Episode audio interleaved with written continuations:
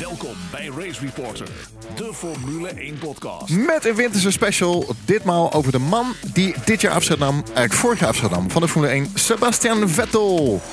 Aflevering 142 uh, alweer van Race Reporter. Met de allereerste van seizoen 7. Jawel. Ik ben Lucas Tegen. Ik zit hier vandaag met z'n allen op locatie. Charles Alving is hier. Uh, marketingmanager. Eigenaar van Kart Kings. Leuke webshop voor kart... Uh, onderdelen van uh, lagers naar handschoenen, helmen, stickers. Alles. Alles. Ja. Uh, schoenen. Formule alles, zeg maar. Ja, ja. Formule alles. en website The Trackside Legends. Ik hoor je niet meer zoveel over een stukje fotografie. Laatste, de laatste drie jaar eigenlijk. volgens mij. Maar covid, kids, alles en zo. Dus Oh, dit jaar weer naar Monaco. We gaan uh, Leuk. het weekend nog even langs MP Motorsport. Dus uh, we gaan weer wat dingetjes doen. Leuk. Nou, dat zien we allemaal dan op uh, je socials. Jeroen Demmendaal is hier. Yay! Vanuit het koude noorden zijn we één keer per jaar zitten we bij elkaar. Zweden. Wanneer was de laatste keer? Ja, ergens eind 2021 volgens mij. Ja. ja. Leuk. Ja. Leuk. Leuk dat je bent. Speciale week. Morgen boeksigning. Uh, boek Formule Hopeloos ligt nu in de winkels. Nu. Nu. Nu. Nu. Nu. nu, nu. Ja. Uh, dat uh, is een beetje gebaseerd op onze special. Het uh, Formule Hopeloos in de winkel. Ik ga er niet meer over vertellen, want het is gewoon een leuk boek. Kopen dat ding. Kopen dat ding is hartstikke leuk. Waar ja. kunnen ze hem vinden?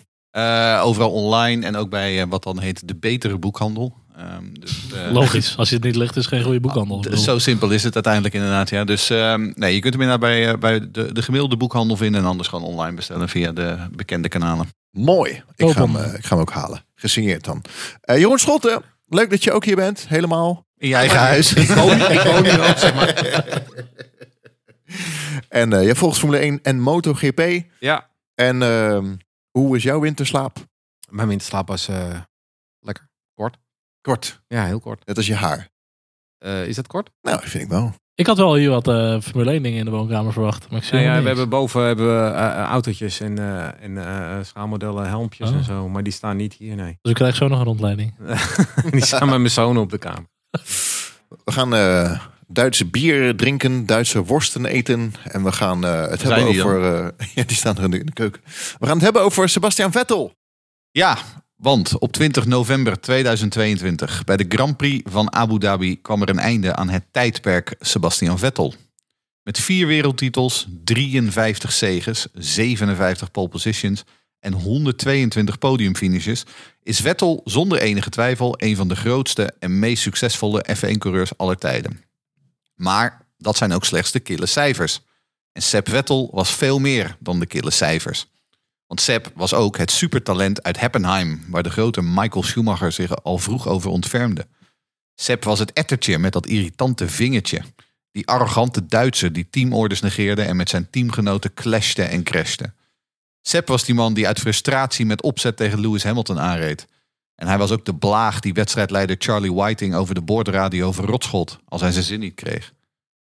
Maar dat was de jonge Sebastian Vettel, de killer van Red Bull.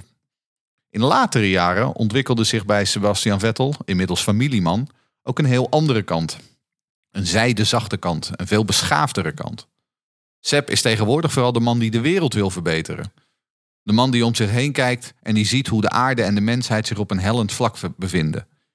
De man die vindt dat hij zijn grote bereik moet gebruiken om de wereld een heel klein beetje beter te maken. Sepp Vettel was en is dus veel meer dan zomaar een Formule 1-coureur. Sepp Vettel is een groot kampioen, maar vooral is hij een heel bijzonder mens. En dus verdient hij een eigen Race Reporter Winterspecial. Geheel en al in het teken van een man die zeker geen heilige was, maar die als mens in vele opzichten een voorbeeld voor ons allemaal is. Mooi. Zeker. Kleine Vep, ik ga even een rondje doen, kort. Jeroen Schotten, jouw herinneringen aan Vettel? Uh, in het algemeen bedoel je? Ja. Uh, uh, nou ja, goed. Ik, ik denk toch altijd aan de, dat ettertje van Red Bull altijd. Ja. Ik was nooit zo'n fan van hem in die jaren. Maar eigenlijk is dat wel ten onrechte eigenlijk. Want hij is precies de Max Verstappen van nu. Ja. Dat was hij toen precies. Echt een ettertje, een vervelend ventje. Maar ook een geweldenaar. en die, die niet te verslaan was af en toe. Dus uh, we gaan zo meteen natuurlijk nog wat ja. dieper in op zijn kwaliteiten en op alles wat hij, wat hij wel uh, meebracht en wat hij niet meebracht. Maar hij, ja, hij was gewoon ja, een, een fenomeen in die jaren. Hij heeft negen races op rij gewonnen. Stel je dat eens voor, negen races op rij gewonnen. Dit was echt een. Uh, ik, ik dacht ook echt in die tijd, en dat is dus later toch anders gelopen. Ik dacht echt dat hij echt jarenlang de nog veel langer de, de Formule 1 ging domineren. Echt. Ik dacht echt, die, is, die, is, die wordt nog Michael Schumacher keer twee. En ehm, ja, dat is gelukkig eh, voor de Formule 1 anders gelopen. Want het is natuurlijk niet echt eh, eh, super als iemand alles wint. Maar ja, ik heb veel. maar ik, ik vind vooral, de- ja, en daar gaan we het zo meteen nog veel meer over hebben. De latere Sepp Vettel, daar heb ik veel warmere gevoelens bij eigenlijk. Om, gewoon als mens vind ik het echt. Ik vind het zo geweldig vent. En ja, Charles? En zoals velen heb ik echt eigenlijk nooit een hekel aan Vettel gehad. Ik vond het juist echt mooi om te zien hoe hij in de Formule 1 kwam. Bij Toro Rosso nog even op zijn bek ging. eh, En toen eh, de eerste race won als een underdog. Altijd echt heel warme gevoelens bij had. En ook die echte eerste titel, dat, hoe je dat zo be- bewust meemaakt. Ik vond het echt super tof. En ook de, de, de transformatie die hij heeft gemaakt. Echt inderdaad van genadeloze coureur naar mens, zeg maar. En een, een, een eh, liefhebbende medemens. Eh, en om dan nog even het vergelijk met Max te maken, daar missen we dat echt nog. En dat lijkt me heel tof om te zien of dat ook bij Max ooit gaat komen. En dat, dat vind ik juist mooi, die, die karakters in de Formule 1 die niet alleen maar topsporter zijn, maar ook meer doen. En dat, dat, eh, dat blijft voor mij zeker wel hangen, ja. Ja, ik had die, die vroege Sebastian Vettel, die trok ik heel goed juist. Vooral ook wat, wat jij zegt. Hè? We waren allemaal bang dat hij heel erg dominant zou worden. Ik niet zo heel erg trouwens in die jaren. Maar ehm, juist omdat hij ook zo vroeg begon. Want hij ook, hij ook was vroeg. Kijk, Max Verstappen was natuurlijk baas boven baas, hè, 17 jaar. Maar eh, ook Sebastian Vettel zat dus 19 jaar al in de Formule 1. Ehm, ja, ik bedoel, en, en wat je zegt, hij verdeelde de mening ook gewoon. Want er waren heel veel mensen die echt een ontzettend hekel aan hem hadden. Ja. Eh, ja, en ik vond het Webber. geweldig. ja. Nou ja, daar gaan we het zo ook nog wel over hebben, over, over, over Mark Webber. Maar het was wel echt een geweldenaar in die dagen. Want als je domineert, dan hebben mensen snel een hekel Ja, aan dat is zeker dat, dat, ga je met Ja. Max ook steeds meer Dat, maar krijgen. dat, En, dat eh, hebben we later, dat hebben we natuurlijk inderdaad daarna met Hamilton gezien. Ja. En dat hebben we nu, krijg je- dat zou zomaar nu met Max Verstappen ook kunnen gebeuren. Maar ja. ehm, het, het, had ook zo mooi geweest als dat verhaal met Ferrari nog enigszins succesvol was geweest, zeg maar. En dat, dat is natuurlijk het verhaal van Schumacher, dat hij natuurlijk met Ferrari echt succesvol werd. En dat vind ik wel echt, dat had ik hem dan nog wel gegund, zeg maar. En je hebt gewoon een goede auto nodig en dat heeft hij niet meer, eh, niet gehad, niet goed genoeg tenminste. nee, al heeft hij natuurlijk ook zelf fouten gemaakt. Ik denk dat daar vooral in latere jaren bij Ferrari hè, eh, begon gewoon de klad erin te raken. Ehm, want ik had ook wel, ik had ook wel het idee dat, naarmate eh, het Ferrari-avontuur steeds moeizamer werd. Ehm, En hij dat hij, begon, begon steeds meer van haar te verliezen en zo. ja, en hij begon, hij, hij begon en later weer erbij te krijgen. Nou, maar hij werd een beetje, hij werd een Ja. beetje zoals Barack Obama, weet je nog? Toen hij Ja. president was, die had gewoon mooi eh, donker haar. En, en vier, vier jaar later was hij helemaal grijs. Helemaal en dat, zag je bij Sebastian Ja. Vettel ook wel een beetje. Die, die- naarmate het steeds moeilijker werd en het steeds meer het besef begon in te zakken van... ik ga hier geen wereldkampioen worden. Had ik het idee dat hij, gewoon, dat hij zijn kopje een beetje liet hangen. Ja. Ja. Ehm, en die, ve- eh, je, je, je zou bijna hopen dat hij, dat hij misschien wat meer vechtlust had in die zin. Maar in ieder geval wat hij wel probeerde was zichzelf uitdagen. Want ja, als je vier Ja. keer wereldkampioen op, eh, op rij bent geworden Ja. met Red Bull Racing. Ja, wat, wat valt er dan nog te winnen? Ja, Niet volgend zoveel. team, dat maakt je groot dan Ja. natuurlijk. Ja. Ehm, Ik zag vandaag eh, of deze week een fotootje van eh, Michael Schumacher met een eh DK-petje op, bij een Ferrari-petje. En, eh, en de Vettel in een kart. In Kerpen. Ik wist helemaal niet dat die twee zo close waren, maar daar, eh, daar gaan we het Hmm. over hebben. Kleine Sepp, de vroegere jaren. Ja, nou ja, goed. eh dat is algemeen bekend, denk dat hij geboren en getogen is in Heppenheim. Dat is een dorpje dat ligt in de buurt van Hockenheim ook. Dus het is eh, waar het eh, circuit ligt. En zijn ouders, hij komt dus niet wat heel veel mensen denken uit een, uit een rijke achtergrond. Of tenminste wat heel veel mensen denken, maar wat veel mensen verwachten van Formule 1 coureurs. Vader was een timmerman. Dus die had niet, denk ik, niet heel veel eh, eh, in de melk te brokkelen qua geld. Maar die heeft wel echt alles weggezet voor zijn zoon om... eh, Maar er goed aan de weg gaan timmeren, zeg maar. Voor hem. ik verwachtte hem al. Ik vond het langzaam, moet ik eerlijk zeggen. Maar ja, het is pas de eerste van het jaar. Dus Sorry. ik kan me voorstellen dat je even op gang moet komen nog. even opwarmen. Ja, ja. Maar eh, nou, eh, hij heeft wel vanaf, eh, vanaf de, de, de derde levensjaar van Vettel heeft hij, is, is Vettel op karten gegaan. En hij heeft echt, Norbert heeft echt, dat, die was echt een grote racefan. En die heeft dat bij, bij zijn zoon Sebastian er echt helemaal ingepompt. Ook bij zijn andere zoon trouwens, die is ook nog gaan racen later op een iets lager niveau. Ehm, ze hebben op een gegeven moment zelfs een caravan gekocht, de hele familie Vettel, waar ze in ze gingen wonen om zo alle wedstrijden in het, in het land, alle kartwedstrijden in het land af te gaan, zodat kleine Zep overal eh, aan mee kon doen aan alle wedstrijden.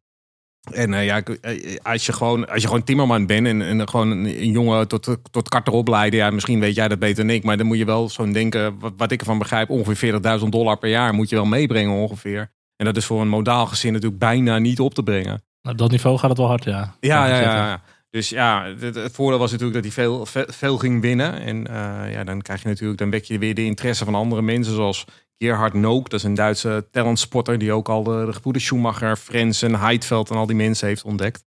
En eh, eh, hij heeft het ook, eh, hij heeft veel connecties en hij heeft het voor elkaar gekregen om dat, dat, dat Sepp Vettel in 1998 zich aan kon sluiten bij, bij Red Bull en Red Bull Junior, Red Bull Junior werd. En ehm, nou, dat haalt natuurlijk alle financiële druk van het gezin af. En eigenlijk vanaf zijn elfde eh, komt hij dus al uit voor eh, Red Bull Junior, of voor, ja, als Red Bull Junior voor allerlei eh, race-series voor de karten en later ook voor de vanaf 2004 in het Formule BMW ADAC kampioenschap.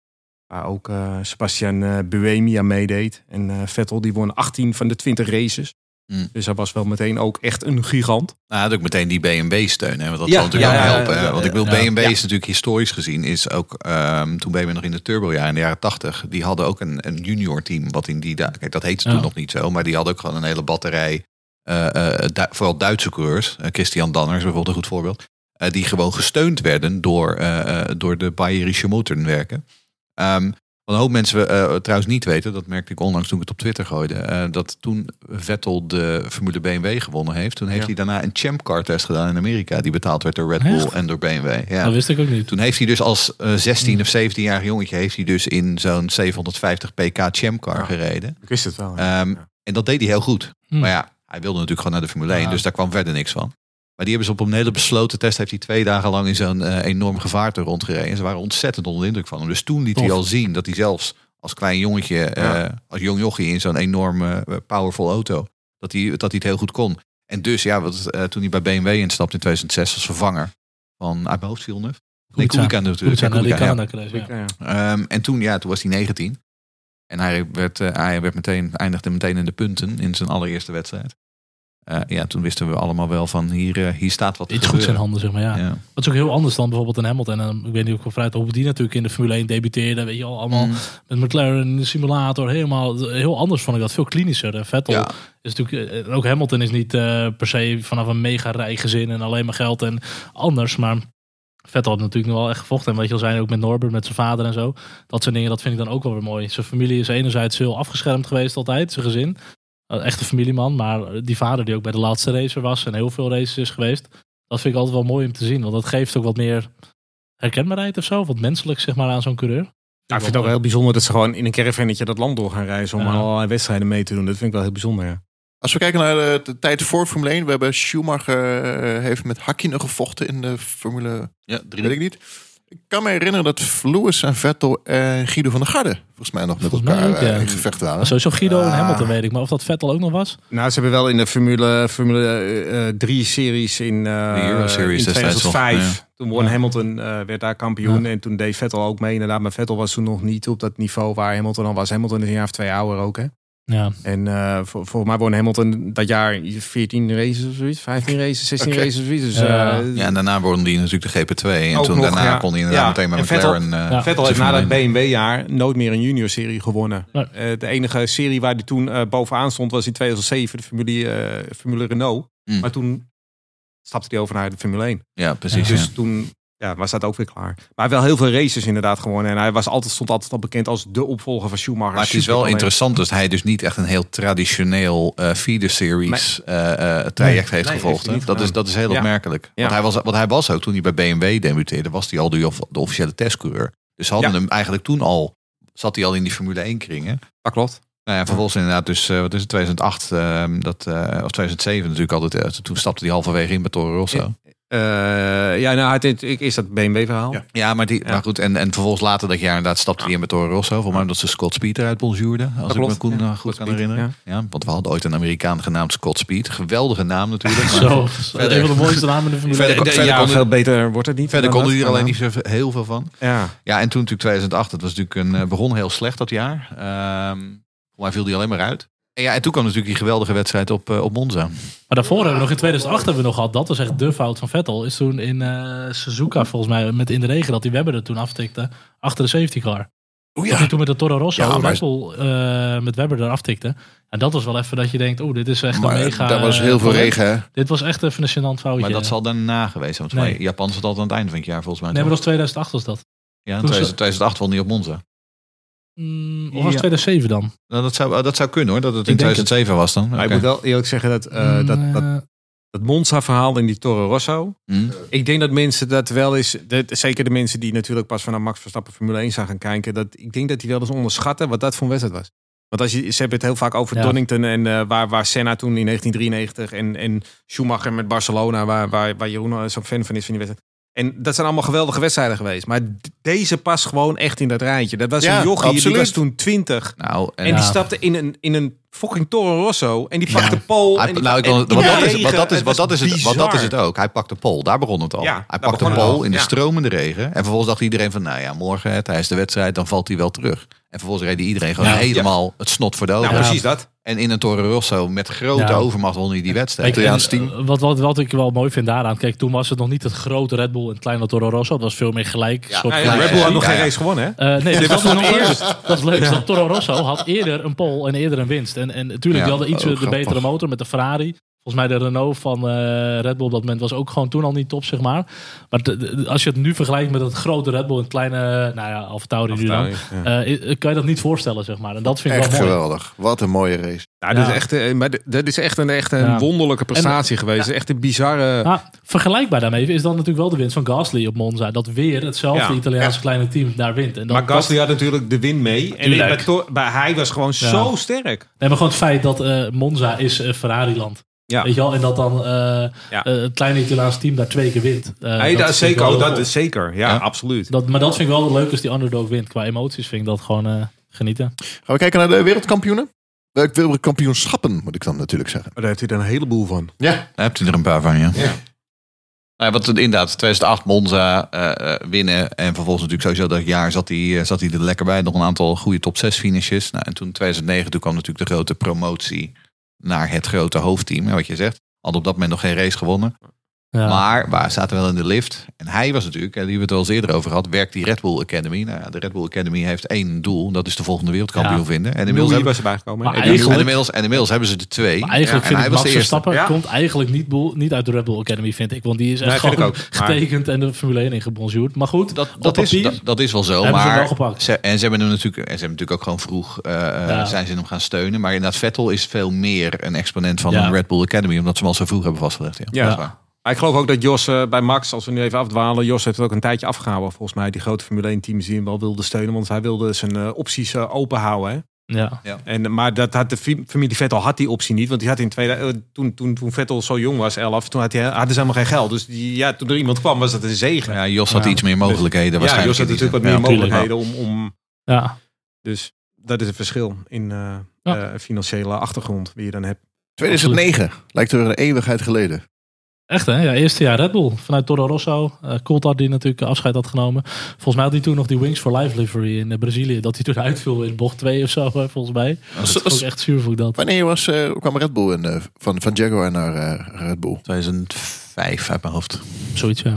Ja, met de Of, Ros, of, misschien, zelf- of, misschien, of misschien zelfs 2004, vier al zelfs al. ik, ja. Misschien, ja. Coulthard. Ja, met, met Jaguar. eh, Nou, 2005 was het maar ze jaar. deden nou, eerst 2005 sponsoren, 2005 toch? was Ja, het jaar van. 2006 was het jaar van Doornbos. Ja. Dus vijf, ja, volgens mij is het vier dan. Ja. Ja, Ja. Ze hebben natuurlijk al heel veel gesponsord ook. Met Sauber en eh, bij Arrows nog. Zeker. Zo, maar echt Ja, ja, nee, natuurlijk. binnen Ja, vijf ze, jaar. ze begonnen, ze begonnen, ze begonnen in de van Ze Red binnen- vijf jaar jaren kampioen. 90 al. Ja. ja. binnen vijf jaar kampioen geworden. Ja. 2009. Oh, de eerste winst in China. Meteen eh, de eerste keer pole en winst voor Red Bull. Ehm, ja, het was, het was wel een, een, goed, een goed jaar voor Red Bull. Alleen het was natuurlijk de Brown GP die eigenlijk gewoon dubbele de diffuser. volledige Ja. eh, Ja. show had gestolen met de dubbele diffuser. Anders had het gewoon eh Vettels eerste kampioenschap geweest. Maar het was dat zij natuurlijk echt een mega voordeel hadden. Vooral in het begin van het seizoen, eh, de Brown GP. Maar goed, ook daar zag je gewoon echt wel de, de dominantie van Vettel. In, in Japan, eh, Abu Dhabi gewonnen. Ehm, maar goed, uiteindelijk was het gewoon Button die, die aan het... Nou, dat was wel een jaar. ehm, wat natuurlijk echt begon als in, Ja. nou, dat wordt weer gewoon eh, huilen. En het wordt Ja. alleen maar één team. Maar uiteindelijk werd dat nog best wel het spannend. werd nog wel spannend, ja. Eh, dat Rubens jaar. Barrichello had het kunnen Maar worden. goed, toen was natuurlijk Ja, maar ook, uiteindelijk... eh, Vettel was de jongste racewinnaar ooit. Nou, inmiddels is dat Max Verstappen. Eh jongste polezitter werd hij toen ook. Dat had het Max dan uiteindelijk ook niet gered. Ehm, maar het was zeker geen slecht seizoen eh, voor Red Bull. Maar eh, het werd nog wel spannend op het eind, dat zeker. Maar eh, net geen wereldkampioen. Nou, een jaartje verder. 2010. 2010. nou ja, dat, dat begon vrij goed. Meteen pole position eh, voor Vettel. Ja, ik loop er heel snel doorheen hoor. De, als een Monaco 1-2, dat vind ik altijd een hele mooie. Uh, met Mm. Webber erbij. eh, altijd de zwembad eh, dingetjes. Ja. Eh, een hele bekende eh, dat seizoen is natuurlijk Turkije. Nou, dat is waar het altijd Ah, over gaat. man. Eh, Ja. Die heb ik nooit begrepen van. Kijk, ze zeggen van Nee. Japan dat Vettel toen tegen Webber crashte achter de safety car. Oké, dat rookie mistake. Maar dit was natuurlijk wel echt een, eh, dingetje. Daar kreeg ik ook een beetje een, een aversie tegen Vettel. Omdat ik nog heel goed weet naar die, naar die crash met Turkije. Wat gewoon 100% Vettel zijn schuld was Ja. en niet die van Webber. Ja. Eh, toen stond hij in die grimbak en toen stond hij eh, Ja. dat gebaar te maken naar, bij, bij, Ja. met het vingertje bij zijn slaap. Van, je bent Kierenwiet. Ja. Toen, toen Webber, Webber langs reed. Toen had ik zoiets van, ja eh, jongen, jij bent hier de schuldige. ja. En je gaat hier gewoon Webber... Uiteindelijk, je valt je teamgenoot aan. En hij had er voor mij wat, wat betere engine mode en zo. Maar uiteindelijk moet jij dan wel zorgen dat het ook wel een beetje veilig lukt, zeg maar. Nou ja, wat het vooral liet zien was natuurlijk dat, want in die dag, hè, 2009 was Webber natuurlijk nog papier. Dat was natuurlijk de kopman. ja. Vettel was het Ja. jonge opgeschoten jongetje die, het, eh, die moest het allemaal gaan leren van de, van de ervaren Mark Webber. En Vettel vanaf dag één die dacht van ja, eh, je kan maar wat eh, met je gekke Australische hoofd. Eh, ik, ik rij je gewoon naar huis. En dat was natuurlijk, want dat was natuurlijk wel waar het begon. Die, die ontzettende rivaliteit. Dus het, het, het grappige is dat die, die rivaliteit tussen Vettel en Webber lijkt bijna een beetje vergeten in deze tijden van hè, eh, eh, eh, Vettel, Hamilton zuur, en, en Ja. Hamilton Verstappen. Maar die was zuur hoor. Zo, die Weet was je Want nog- ook Webber reed in Ja. die dagen gewoon in de beste auto van het veld. Zo simpel is het. Weet je nog wat hij Vettel zei? reed hem gewoon helemaal naar huis. Wat je wel heel erg gezien hebt in die jaren is dat Webber in het begin kon hij gewoon goed bijblijven. Ja. Maar die was natuurlijk een stuk ouder en ervaren. Maar Vettel die ging in de loop der jaren ging hij steeds was was steeds meer kansloos werd. Maar ik geloof ook wel dat zo'n auto ook om Vettel heen werd gebouwd, zeg maar. En dat zie je ook natuurlijk met de Max Ja, maar dat is de dood reden dat ze Eh, natuurlijk ja. bij Red Bull, dat Horner en, en, en, en, en zijn en zijn maten, die zagen ook, eh, en Newey, die zagen natuurlijk, dit, deze jongen is de toekomst van dit team, niet Mark Webber. Ja. Zo simpel is het. Die legendarische beelden dat Webber, eh, ik weet niet eens meer naar welke race het was, volgens mij was het naar Silverstone een keer, dat hij met dat eh, bekertje in dat die glas persconferentie dat glas water neerzet. Zo met Ja. dat zure hoofd. Maar, maar weet je nog, geweldig. weet je nog de boordradio wat, wat Vettel zei eh, na Turkije? What are we doing here? I'm going home. Oh, dat weet ik niet meer. Nee, dat weet ik niet meer. Was dat Ja. toen? What are we doing here?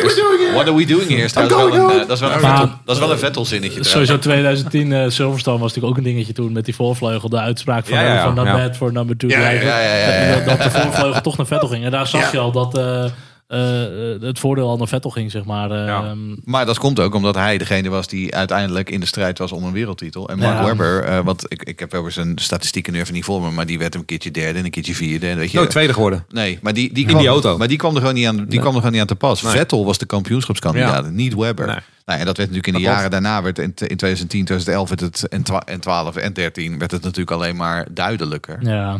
Ehm, ja, en dan vooral natuurlijk 2013, dat was natuurlijk het befaamde Maleisië-incident Multi-21 set. Ja, ja. Ja. Ehm, en dat was natuurlijk de apotheose. Want in die tijd, toen ging hij echt al helemaal over lijken. Want toen was het gewoon dood, dood eenvoudig. En dan komen we echt in Senna Prost territory. Van ja, we hebben afspraken gemaakt. En op het moment dat het mij uitkomt, dan eh, gaat die En afspraak dan ze gewoon prullenbak naar in. Malaars.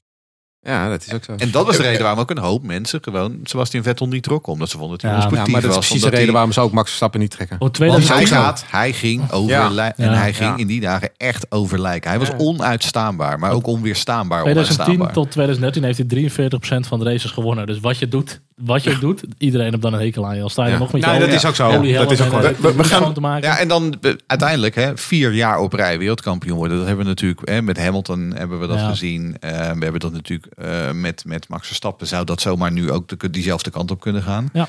ja, en dan kun je enerzijds zeggen van als, als, als eh, ehm, neutrale toeschouwer is dat vervelend, is dat saai. Eh, want vooral jij en ik hebben ook de Schumacher jaren nog meegemaakt. Ja, ja. Dat werd ook ook, in begin jaren 2000. Dat werd Ja. ook die Ferrari, Ja. die, wat- daar Ja. stond geen maat op. En vooral Nee. op hem niet. Nee, en was ook een ettertje. Maar was ook gewoon Ging ook goed. over je- Maar je- dat ging mijn jeugdheld Senna ook. Daar ben ik altijd heel eerlijk in. Ik ben daar hartstikke hypocriet in. Want Senna was de Ja. grootste etter van allemaal. En Ja. dat was mijn jeugdheld. Dus Nou ja, en je kijkt ook naar historie. Hè? Want dat, dat heb ik altijd, vooral met de Schumacher-jaren vond ik dat heel duidelijk voor mezelf. Eh, van, ja, ja, het is wel, het is niet zo uitdagend en zo spannend als het zou kunnen zijn. Maar ik weet niet of ik dit ooit nog ga zien. Kijk, toen Ja. wist ik nog niet hoe de Formule 1 zich ging ontwikkelen. Maar hè, dat de Hamilton-jaren zouden komen. Maar ehm, ja, jouw held bijvoorbeeld, Lucas, Nee, nee. eh, die is maar één keer wereldkampioen geworden. Ja, ja, dat hoeft. Die, die, Villeneuve. die, die special komt nog. Nigel Mansell dacht ik eigenlijk. Maar Jacques. Villeneuve vind ik ook. Eh, nee, maar nog heel even terug naar eh, eh, Webber Vettel. Want Ja, we, Webber Vettel. we vergeten eh, Brazilië. Eh, in de, bij de start dat Webber voor Vettel de eerste bocht in ging. Daarna spinde Vettel. Daar heeft hij het heel lang over gehad. Van, ja, Ja, dat er is zijn bepaalde, 2010. ja, Oh. er zijn bepaalde Ja. dingen gebeurd. dat is de Vettel race waarin hij wereldkampioen werd. Hij Ja. moest zesde worden volgens mij. Ja. Dat was echt op het tuin. Dat vond ik wel echt een hele knappe prestatie. Dat hij dan toen, toen toch Ja. nog Nou, ik weet nog, in Was dat die de laatste race van het jaar? Ja, dat was laatst. ja, ja, ja, en Het is ik- toch en ik we- spinnen, kapot. Ja. En dan onder die stress. Nou, ik weet nog dat ik die wedstrijd zat te kijken en ik dacht, fuck, Knap hoor. hij gaat, ah, dit, dit wordt niks. Ja. Dit Ja, wordt niks, ja. die is klaar. Ja. Want hij moest inderdaad ze- zesde Ja. of zevende Zes of worden. Ik dacht vijf, van, vijf, zes, zoiets, hè? Ik denk, nou, Ja. dit is groot gezien. En uiteindelijk het, eh, haalde hij hem alsnog uit het vuur. Ja. Maar hij kon gewoon ook genadeloos zijn. Ja, maar hij was dus echt- pist omdat Ja. Vettel hem niet voorbij liet in de eerste bocht. Ja. Dus toen dan was, eh, was het... eh, Ja, maar daar- en, dat was, en, die, en die rivaliteit, ja, die werd steeds duidelijker. Ook omdat Webber natuurlijk ook steeds meer doorkreeg. Van ja, weet je, ik, ik, kan- dit gewoon niet, ik kan dit gewoon niet Nee. bolwerken. Nee, en dat hebben we natuurlijk niet de afgelopen jaren ook met Verstappen, met Verstappen gezien. Dat, het maakt niet uit wie in die auto naast hem zet. Nee. Maar de- er is geen van allen die het kan halen. Maar het allen jaar die dat bij toen kan eh, zonder helm toen terugrijden naar de pits? Was dat laatste helm? Die, die beelden die nog. Zo, eh, zonder helm rijden. Die.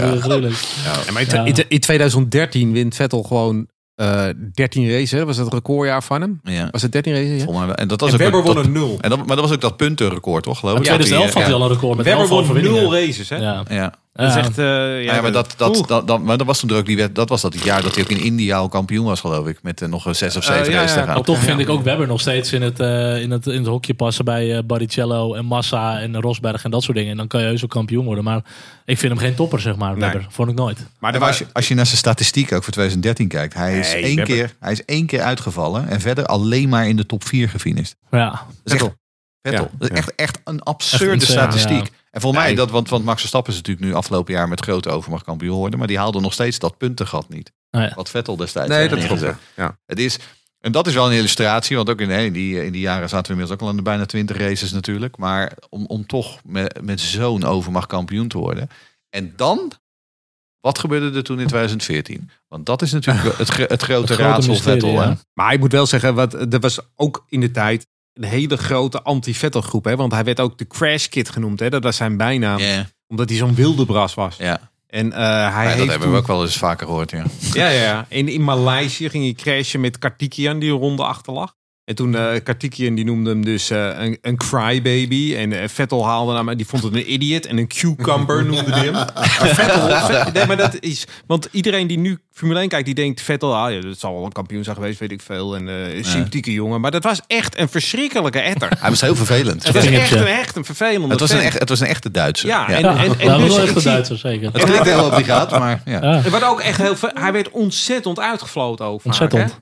Ook gewoon. Ontzettend. Ja, dat met een O op het eind. Ja, dat klopt. Ja. Nee, maar hij werd daardoor, mede daardoor was hij helemaal niet zo populair. Hè? Want dat, dat, dat, dat, dat is allemaal Nou, hij vergeten trok in voor de mij niet de volle tribune zo'n Schumacher dan. Precies. Nou, Nee. De dat- Hamilton en de Rosbergjes en de Verstappers die worden ook allemaal uitgefloten. Maar wat denk je van Vettel Maar al? dat is een, dat is een mooi punt. Want natuurlijk, als je kijkt naar de, de enorme eh, Formule 1 populariteit Ja. in Duitsland, in de Schumacher-jaren. Ja. Vettel heeft dat nooit Nee. zodanig Nee, nooit. vol Nooit. kunnen houden. En wat, wat in, in, in Duitsland loopt natuurlijk al jaren eh, achteruit. Eigenlijk op het moment dat Schumacher vertrok, was dat klaar. Ja. En maar ook eh, zelfs als ze een viervoudig wereldkampioen hadden, die vier keer op rij alles won wat los en vast zat. Hij, hij, het was geen man van het volk. wat Ik denk zelfs niet dat dat was gebeurd als hij ook bij Ferrari 1, 2 of zelfs drie keer de kampioen ging Nee, worden. maar hoe komt dat dan? Een goed punt. Hoe komt dat dan? Nou ja, de- Want Schumacher was nou ook niet volgens mij de meest vriendelijke, gezellige... Nee, maar die had, die had ja. Maar Schumacher was ook wel. Kijk, het punt is natuurlijk ook Schumacher Ja. eh, kwam, was wel de eerste. Hè? Ja. Ja. Kijk, Schumacher, er- er- Max. er- er kwam, ja, precies. Er kwam, eh, er kwam, niet, er kwam eh, Vettel kwam Ja. achter Schumacher aan. En dat was, dat was natuurlijk altijd onhaalbaar. Verzadigd. Ja. in Duitsland, Ja. ja. In dus, voor- Duitsland. dus Nick ja. de Vries gaat ook geen volle tribunes krijgen, wil je zeggen. Nick de, Nick de Vries moet eerst... eh, Maar, dus maar jouw nou, zoon Nou, niet. nou, nou, zoon nou, het punt is, dat, dat weet ik niet. Kijk, het punt is natuurlijk wel dat wij Nederlanders, vergeleken met Duitsers, wij zijn toch meer iets van onze jongens om, om, Ja. omarmen. Hè? Vooral, als ze, nou, vooral als ze, succes hebben. Want dan eens. hebben, dan Dan hebben het- dan is het wij. wij, wij ja. hebben gewonnen, maar zij Ja, hebben verloren. ja. Dat, Ja. dat, dat is ook heel in Nederlands. Maar denk ik ook. Als, als Nick de Vries gewoon de sterren van de hemel uitkomen te doen, dan Ja, denk ik dat hij best wel eh, eh, omarmd wordt, ja. Ja. Maar- goed. ik moet zeggen dat Vettel had in die tijd ook niet echt de gunfactor. Nee. Nee. Ik bedoel, maar ik, ik, en dan kun je, je kan de alleraardigste jongen van de wereld zijn, maar als jij negen races op rij eh, wint, dan wordt dat stom en stom vervelend. Eh, Voor iedereen die zit te kijken op een gegeven Ja, moment. maar Schumacher heeft en ook... dat, dat heeft hij gewoon gedaan. Nee, klopt. Maar heeft Schumacher ook gedaan. Die was nog steeds populair. Dus er is toch wel een puntje. Ja, maar waar ook, we- in die, ook in die, ook in ja, die, ook in die, hele in die anti-beweging, hè? 2003, 2004, toen waren we het echt wel zat hoor, met z'n allen. je had een ontzettende anti-beweging. Ik was daar de voorzitter van, van die anti-beweging. Nee, maar eh, je had ook heel Ja, maar je veel... hebt die heel afwijking natuurlijk. Ja. Ik heb die heel afwijking. Ja, ja. daar, daar was het al door geknakt. Nee, maar Vettel, Vettel is niet zo groot in Duitsland als Als Schumacher. jij een Dat is een- grote, hele grote coureur bent, zoals Seb- Vettel toen was, dan heb je heel veel fans, maar je hebt ook heel veel tegenstanders. Het heb Hamilton heeft het ook gewoon. En, en eh, dat komt omdat het ook allemaal, eh, ja, ze winnen veel, dus ze hebben altijd veel successupporters, maar het zijn ook allemaal etters. Ja. En Lewis Hamilton, want dat, dat is, daar wijk ik weer een beetje af, maar het is ook een etter hoor. Ja, En, en, nee, maar die, die heeft de reputatie van een hele lieve fan, maar die is Nee, altijd nee. bezig met eh, Bespelen. media Ja, bespelen die en, en psychologische mensen- spelletjes. hij heeft met iedereen ruzie gehad. Met Rosberg, met Alonso, met Verstappen. Noem Ja. het maar op. Weet je, dan ben je ook geen liever. net als Alonso. Alonso is ook gewoon heel vervelend. is hè? ook een hele vervelende Laten we daar gewoon ook al heel Zoals Latifi hoor, die schijnt ook echt vervelend te zijn. Ja, die ken ik verder. maar nee, maar dat, dat is natuurlijk wel zo. Ehm. En als je nou ook nog eens alles wint. Ja. Nou ja, Nou ja, en vervolgens, hè, dan in 2014 14. gaat Webber, die gaat eh wieberen. En dan komt Ricciardo. Ik snap die nog steeds niet ook gewoon. Niet Ja. helemaal. Nou, dat hele jaar. Ik snap dus Nou, niet ja. hoe, je, hoe je na zo'n dominant jaar... Ja. Kijk, want volgens mij was dat wel het jaar waarin er een nieuwe generatie wagens komen. Maar ja, die hybride motoren kwamen toen. Hè? Maar dat je zo van je voetstuk dondert als in 2014. Tja. Ik, ik snap daar nog steeds Ja, ik, denk helemaal dat niet zoveel ik, van. denk- ik denk dat het heel veel te maken heeft met eh, het eh, mentale aspect. Net als eh, bijvoorbeeld nu eh, afgelopen seizoen eh, Hamilton en Russell. en Russell Ja, ik wil dat Ja. net ook noemen. hebben een Ja. beetje hetzelfde gezien. Ja. Ik denk dat het, en, en zeker in het begin van het seizoen, ik denk dat, en dat was toen de tijd met Vettel ook, toen kwam later in het seizoen ook wel weer wat terug ten opzichte van Ricciardo. Ik denk dat het heel veel te maken heeft met als je jarenlang alles wint en altijd Ja. maar voor de eerste, tweede, derde plek gaat. En dat het is heel moeilijk mentaal om die switch te maken dan naar eh, van ja, weet je, ik kan, ik kan het licht uit mijn ogen rijden, maar ik word maar zesde of vijfde, Ja. weet je, dat is het maximale. Meer Ja. zit er niet in. En zo'n jongen als, als Russell nu en Ricciardo toen, Mm. die Ja, hadden dat helemaal niet. Nee, Ja, dat is waar. Ja. dat Maar ze ik denk- vijfde Ja, konden dat is ik, denk, ik denk dat het bewijs van met Max hetzelfde kan. Als komend seizoen die auto matig is, dan zal hij niet meer zo hard knokken voor P5, P6 als dat hij voorheen had gedaan. Nee. Weet je al bij Nee. Toro Rosso. Nee. Of, eh, Nee, want Dus in ik principe, hij heeft, hij heeft natuurlijk gewoon de Formule 1 gewoon uitgespeeld. Zo Ja. simpel is het. Het Nou, enige, wat hij, het ja. enige wat hij, het enige wat hij Ja. nu nog kan doen is meer races winnen Ja. en meer records breken. Maar verder. Maar Is het klaar? kijk naar 92. Ja. Williams. Renault, mega dominant. Maar Ja. Senna won toch nog wel een race. ja. Nou, Ja. ja. Twee. En in, en in 93, Ja. won, maar in 93 won hij er nog zes met, die, eh, met dat konijnenhol. Ja. Of vijf zelfs, ja. Maar, dat toch, komt ook omdat voor- Senna natuurlijk gewoon buitenklasse was. Toch, Ja. ik, ik vind het vreemd. Het blijft een team wat gewoon echt om Vettel heen was gebouwd. Voor mijn gevoel, Ricciardo was nou ook niet de allergrootste belofte. Nee. Of weet ik het wat of zo. En die verslaat hem gewoon. Dat vind ik Nou ja, wel... en we gaan het zo natuurlijk nog wel hebben met. eh, Want vervolgens ging hij naar Ferrari. Maar bij Ferrari gebeurde het eigenlijk hetzelfde. Ja. Hè? Want opeens Bij- komt Leclerc. bij Leclerc, en, opeens- en ja, opeens ja. hij, Maar hij, de- hij kon, hij kon gewoon niet meer bolwerken. Dat zijn, en ook, dat is wel heel gek. dat zijn ook hele moeilijke eh, dingen. En ik denk wat, wat ook mee heeft gespeeld is gewoon is dat Vettel eh, meer dan bijvoorbeeld Max Verstappen. Ik denk dat Max Verstappen allrounder is. Eh, ik, denk, ik denk, Vettel heeft, is heel erg gevoelig voor dat hij een auto Ja. heeft die echt bij hem past. Ja. En, en die had gewoon heel veel last van die nerveuze achterkanten die die auto's kregen. Mm. En, en daar heeft hij, daar heeft, dat heeft ook gewoon meegespeeld. Ja. En daar, daar kon hij heel moeilijk mee omgaan, denk ik. Ja. En eh, dus ik denk dat het een combinatie is van factoren. Maar het blijft een, eh, een rare...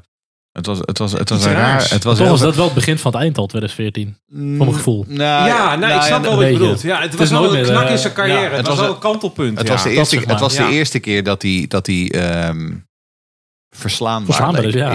Ja. Precies, ja. En Sterker ik zit even naar de statistieken te kijken. Hij is één keer tweede geworden. Ja, nee, hij had een heel slecht seizoen. Hij, hij, hij finishte een paar keer op het podium, maar dat was het ongeveer, ja. Ehm, nou ja, maar goed, hij maakt vervolgens natuurlijk, hè, net als zijn grote held Schumacher, maakt hij natuurlijk de overstap naar Ferrari. Nou ja. En om eerlijk te zijn, dat begon heel goed. Ja. Dat begon heel hoopvol. En je had echt het idee van, nou, hij zou dit nog... Het, waar, we, het- waar we het aan het begin al over hadden, het was natuurlijk echt een uitdaging. Want we weten allemaal eh, eh, hè, wat ze de afgelopen jaren hebben laten zien. Al, dat, al die gekkigheid, dat is niet nieuw bij En de Ferrari. druk daar is veel hoger. Gewoon zes keer op het podium. En de eerste, Maar die- vijf keer op het podium. Eerste zes Nou ja, nou ja, precies dat inderdaad. En, en, die, en die Italiaanse pers is natuurlijk, daar word je natuurlijk niet goed van. En, en hè, ontzettend veel druk en heel groot verwachtingspatroon. Ja. Ja, ze hadden een heel slecht jaar gehad, hè? Alonso had nul Ja. races gewonnen in het jaar daarvoor, zeg maar. In Absoluut. 2014 dus, ja. En hij was natuurlijk, hè, maar, maar hij maakte daar. Wat grappig was wel dat daar ook al zo'n transformatie een beetje begon. Want opeens hij ging Italiaans leren. En hij werd, eh, hij werd veel eh, ehm, eh, sympathieker in de pers ook en zo. Ja. Hij, het was wel dat hij daar wel al een beetje aan zijn imago begon te schaven. En ik weet niet of dat een beetje te maken heeft ook met het feit dat hij natuurlijk rond die tijd ook wel eh, ehm, echt, echt eh, zijn gezin eh, vorm begon te ja. geven. En zijn familie vorm begon te 28 geven. was hij inmiddels, denk ik. Eh, Want dit is natuurlijk ook wel iets. Sebastian Vettel in deze wereld van, van social media en, en, en smartphones is dat bijna onvoorstelbaar. Maar ehm, hij doet het gewoon niet. Hè? Want Nee, er is nu al een Instagram-account. Er is een Instagram-account dat hij- wat hij nu gestart is. En wat, Ja. wat het Ook overduidelijk daar is. zit hij niet achter. Dat het gewoon Wat overduidelijk ja. een, een, een, een project is waarbij hij natuurlijk op een soort van carrière Ja, gewoon een legacy, terugblik gaat laten zien. Ja, Maar hij zat nooit op Twitter. Eh, ik heb wel eens interviews met hem gelezen dat hij zei van ja, zo'n smartphone, dat doe ik liever niet aan. Nee, ik heb nog een notitieboekje bij me, daar schrijf ik dingen Ja. op. Hij is wat dat betreft wel een man naar mijn hart. hè, want ik ben ook een oude ziel wat dat betreft. Ja. En, en, en ik, vind, ik vind dat echt mooi. Dat je dus in deze tijd... Terwijl hè, eh, Ja. ongetwijfeld zullen er sponsors geweest zijn. En managers Ja. die hebben gezegd van... Ja, maar je moet echt... eh, we gaan je branden, we gaan je marketen. En hij Ja. doet het gewoon Nou niet. ja, dat, dat, dat dat is Instagram wel- heeft hij... hij is heeft- zo bijzonder. Wat En dat. Instagram heeft hij denk ik ook alleen om, om, om zijn doelen te bereiken. Nu Ja. heeft hij dat geopend. Ze bereiken omdat gewoon hij, de natuurlijk- hij heeft geen Formule 1 coureur meer. Maar Nee, hij heeft precies. natuurlijk wel heel veel wat hij, wat hij de wereld mee wil geven. En Ja. daarvoor heeft hij denk Ja. ik een, eh, dit kanaal geopend om deze laten mogelijkheid... openen. Ja. Ja, Maar het zou, het zou me niet verbazen inderdaad, als er hij gewoon een, een, een bureau achter zit. En dat hij dat allemaal natuurlijk. Voor hem zit iets vult, anders, doet hij inderdaad, niks ja. zelf aan. Ja, dat, dat is natuurlijk dat, maar we hebben het natuurlijk eerder gezien met Kimi Räikkönen. hè, want het was Mintu die zijn, eh, die zijn Instagram zeggen, Zij startte. deed al die socials. Ja, maar zij, zij startte zijn, ka- zijn kanaal ook. ja. was wel Ja. geniaal, ook de socials van Kimi altijd. Ja, Dat waren ze. Ja, precies. Aan de, andere kant is gewoon Vet- aan de andere kant is Vettel wel een hele gewone jongen gebleven. Ik sluit Ja. niet uit dat Ja. hij het zelf doet hoor. Nee, hij maar heeft het ook heel lang geen manager gehad en zo. Nou, dat ik denk allemaal. Dus, eh, hij Ik, ik heb wel- vooral het idee, hij heeft, er gewoon, hij heeft er zelf niet echt interesse in. Maar ik denk dat, hij, dat er inderdaad wel een slimme manager... en dat zou misschien best een, weet ik veel, misschien Ja, ik- zijn broer of weet ik eh, veel, zijn weet wel neef. hij Die zegt van, hey, we, kun- we hebben natuurlijk nog een heleboel oude foto's uit de doos. Zullen we die eens inscannen? En dan op, eh, Ja, kan. Misschien en het zijn is vrouw leuk, wel. het is leuk om te... Nou, op zijn vrouw. Anna, het is, maar het is leuk om te volgen. Zijn- doet wat, hij- eh, wat je nu ziet. Al die oude kartingfoto's. Oh, ja, ja. Zijn boodschappen doet hij ook zelf. Doet hij zijn boodschap? Ja, ja, hij is Zandvoort zelfs. Hè? Doet hij dat bij de Ja, slager. dat is. Maar, maar dat is natuurlijk ook zoiets, hè? Dat je dus inderdaad op de fiets bij de slager langs bent. Dat je dan gewoon opeens Sebastian Vettel in Zandvoort tegenkomt. Ja, wie, wie, anders? Ja, geweldig. Wie anders kom je daar bij de slager tegen? niemand. Natuurlijk. misschien? Nee, niemand. wordt ook wel afgeslacht altijd. Ik wilde eigenlijk normaal gesproken... ik wilde eigenlijk, eigenlijk nooit hebben over het privéleven van een coureur. Maar ik wil even een uitzonderingetje maken. Vettel, vrouw. Ik, ik heb, dat, Anna, Anna Ja, ik heb Prater. Maar heeft hij ook kinderen? Of ik weet helemaal ja, ja. niks van Ja, hem. Nou, voor mij zelfs in Abu Helemaal Dhabi niks. was Ja, eh, hij heeft zijn een heel- familie was in de paddock, maar iedereen weet gewoon dat vindt hij niet tof. Dus Maar dat ook- is ook niet gefotografeerd. Maar ook dit weer dus. Is, hij is echt een enorme uitzondering wat dat betreft. Ja. Hij heeft Ja, ja. nooit zijn familie, Nee, is nooit Nee. geweest. Maar hij, ik moet zelfs, wel zijn zeggen- zelfs zijn vader, weet je, die, Ja. op- die, die het ent een paar keer kijken. Maar die hebben we ook heel lang niet tijdje gezien. niet hè? geweest. dat klopt. Hij heeft ook nog twee zussen. Die hebben we ook nooit Ja. gezien. Maar als, je Nou, dat, maar als je dat dan vergelijkt met hè, Lewis Hamilton bijvoorbeeld. Hè, Ja, met, is, met zijn eh, Pussycat Doll. Of, showman. eh, en, Ja. en, en, en natuurlijk Max Verstappen Ja. en Piquet. De, Ja, eh, die, die, die dragen Ja. ook alles uit. Weet je? Dus het, het is, wat Ja. dat betreft, het is, hij is echt een uitzondering op heel veel gebieden Ik denk dat Diana Prater in, in, in de hele Ik zou er niet- carrière ik zou er niet herkennen, hoor. eh, Twee, drie keer in de, in de, in de paddock is geweest. Voor de rest niet. En eh, als je googelt, dan vind je wel wat foto's van haar. Maar dat is, ze blijft echt... Ze, dat houdt ofwel, maar iedereen respecteert dat hij dat gewoon niet tof vindt, zeg maar. Dat niet Nou ja, waardeert. goed. Ze heeft geen eigen podcast. Geen, niet echt een prater. Is niet echt een prater. Jammer dit, jammer dit. Nee. Gaat mij de grappen wel maken. Het moet wel race reporter blijven. Goed, wat, ik, wat ik vooral bij, bij Ferrari altijd zo vind, in wat we net al zeiden, die, die media in Italië, maar ook natuurlijk eh, cultuur binnen Ferrari en zo, dat lijkt me ook echt toxic gewoon om binnen te werken. Maar een Kimmy daar natuurlijk voor mij gewoon heel afstandelijk in kan zijn en zoiets kan van ja, I don't care. Merkte je wel bij Vettel dat het ook wel eh, ook frictie gaf. En dat Nou, was misschien wat later hoor, maar Nou, en het punt was natuurlijk ook, naarmate de jaren bij Ferrari vorderden, het lukte maar niet. Want dat eerste jaar, dat, dat- was, ja. dat was hoopvol. Dat tweede jaar was eigenlijk gewoon slecht. Ja. ja. En vervolgens twee keer, echt tot op het allerlaatste moment, tot op eh, scherps van de snede. Want dit was natuurlijk ook die befaamde periode waarin hij op een gegeven moment Hamilton de muur in reed in Baku. Eh, Ja. Soort ja, dingen. 2017 was dat, ja, ja. Maar twee keer, Oei, oei, oei. twee keer op het scherpst van de snede gevochten met die in die periode gewoon oppermachtige Mercedes. Twee keer verloren. Ja. En toen was hij al vier jaar verder bij Ferrari. En dan voor mij is dat, 2018 is volgens mij voor mij echt het keerpunt geweest. Want toen heeft hij zijn kopie laten hangen. Ja. En toen heeft hij vol- volgens mij, hij is nu nog wel even doorgegaan. Maar volgens mij begon toen al eh, de gedachte achter zijn hoofd te spelen. Misschien moet ik er maar gewoon mee stoppen. Dat zou Ja. kunnen, ja. Ja, kijk, en het verschil met Kimmy is gewoon... Dat, van Kimmy werd op een gegeven moment niks meer verwacht. Kimmy was gewoon de tweede Nee. man daar. En Vettel had de hele druk van de heel Maranello op zich. Ja. Ja. En ik denk dat hij daar wel aan geknakt is. Want als jij kijkt gewoon naar zijn eerste Red Bull jaren... wat hij gewoon weinig deed, is fouten maken. En zeker niet, eh, hoe noemen ze dat eh, in tennis mooi? Unforced errors. Ja. Zeg maar Ja. buiten duels om gewoon per ongeluk te afgaan. Maar ik zie hem nog... En ik zat toevallig in het stadiondeel van Hockenheim toen in Ja. 2018. Ja. En dan Oh. ging hij vlak voor mijn neus. Met, en Oh. het regende echt heel zachtjes. Het waren maar een paar druppels. En hij ging er Ja. zo af en hij schoot die banden daarin. Ja. Ja, En dat, was ook, dat was ook eigenlijk het einde van... het einde van zijn titel. zijn Ja. titelgevecht. En dat Ja. is pas halverwege het seizoen. Hè? Het Ja. was pas in de zomer.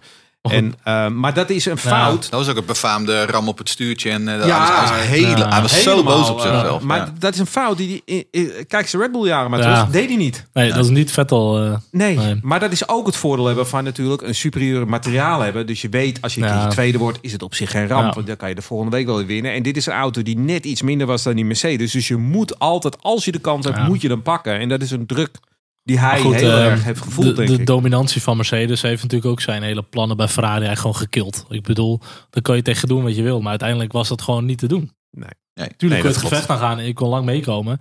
Kijk, en Max had nog het, het, het, het voordeel dat hij nog eh, up and coming was. Dus die wachtte zijn moment af. Maar ja, Vettel was al op zijn retour. En dan wordt het er ook niet meer beter op. En, dat, Ja, en eh, toen, ja, precies. zonde. En vervolgens, hè, 2019 natuurlijk Charles Leclerc, die eerst bij Alfa Romeo gewoon echt, echt hele grote Ja. dingen laat zien. In de jaren daarvoor, in de Formule 3 en de Formule 2, we hebben nog gezien, die, die won alles wat hij kon winnen. ja, En toen kwam hij in 2020, toen kwam Leclerc ernaast zitten. Ja, en toen zag je gewoon, ja, dit is, nu, nu, dit is een wisseling van de wacht. Ja. ja. Want ik bedoel, hè, ehm, ook Leclerc, het was, die auto was ook gewoon niet goed in die jaren. Maar Ja. hij maakt, als we het nou hebben over unforced errors, dat jaar 2020. Jongens, Zeker. jongens, jongens. Ja. Ja.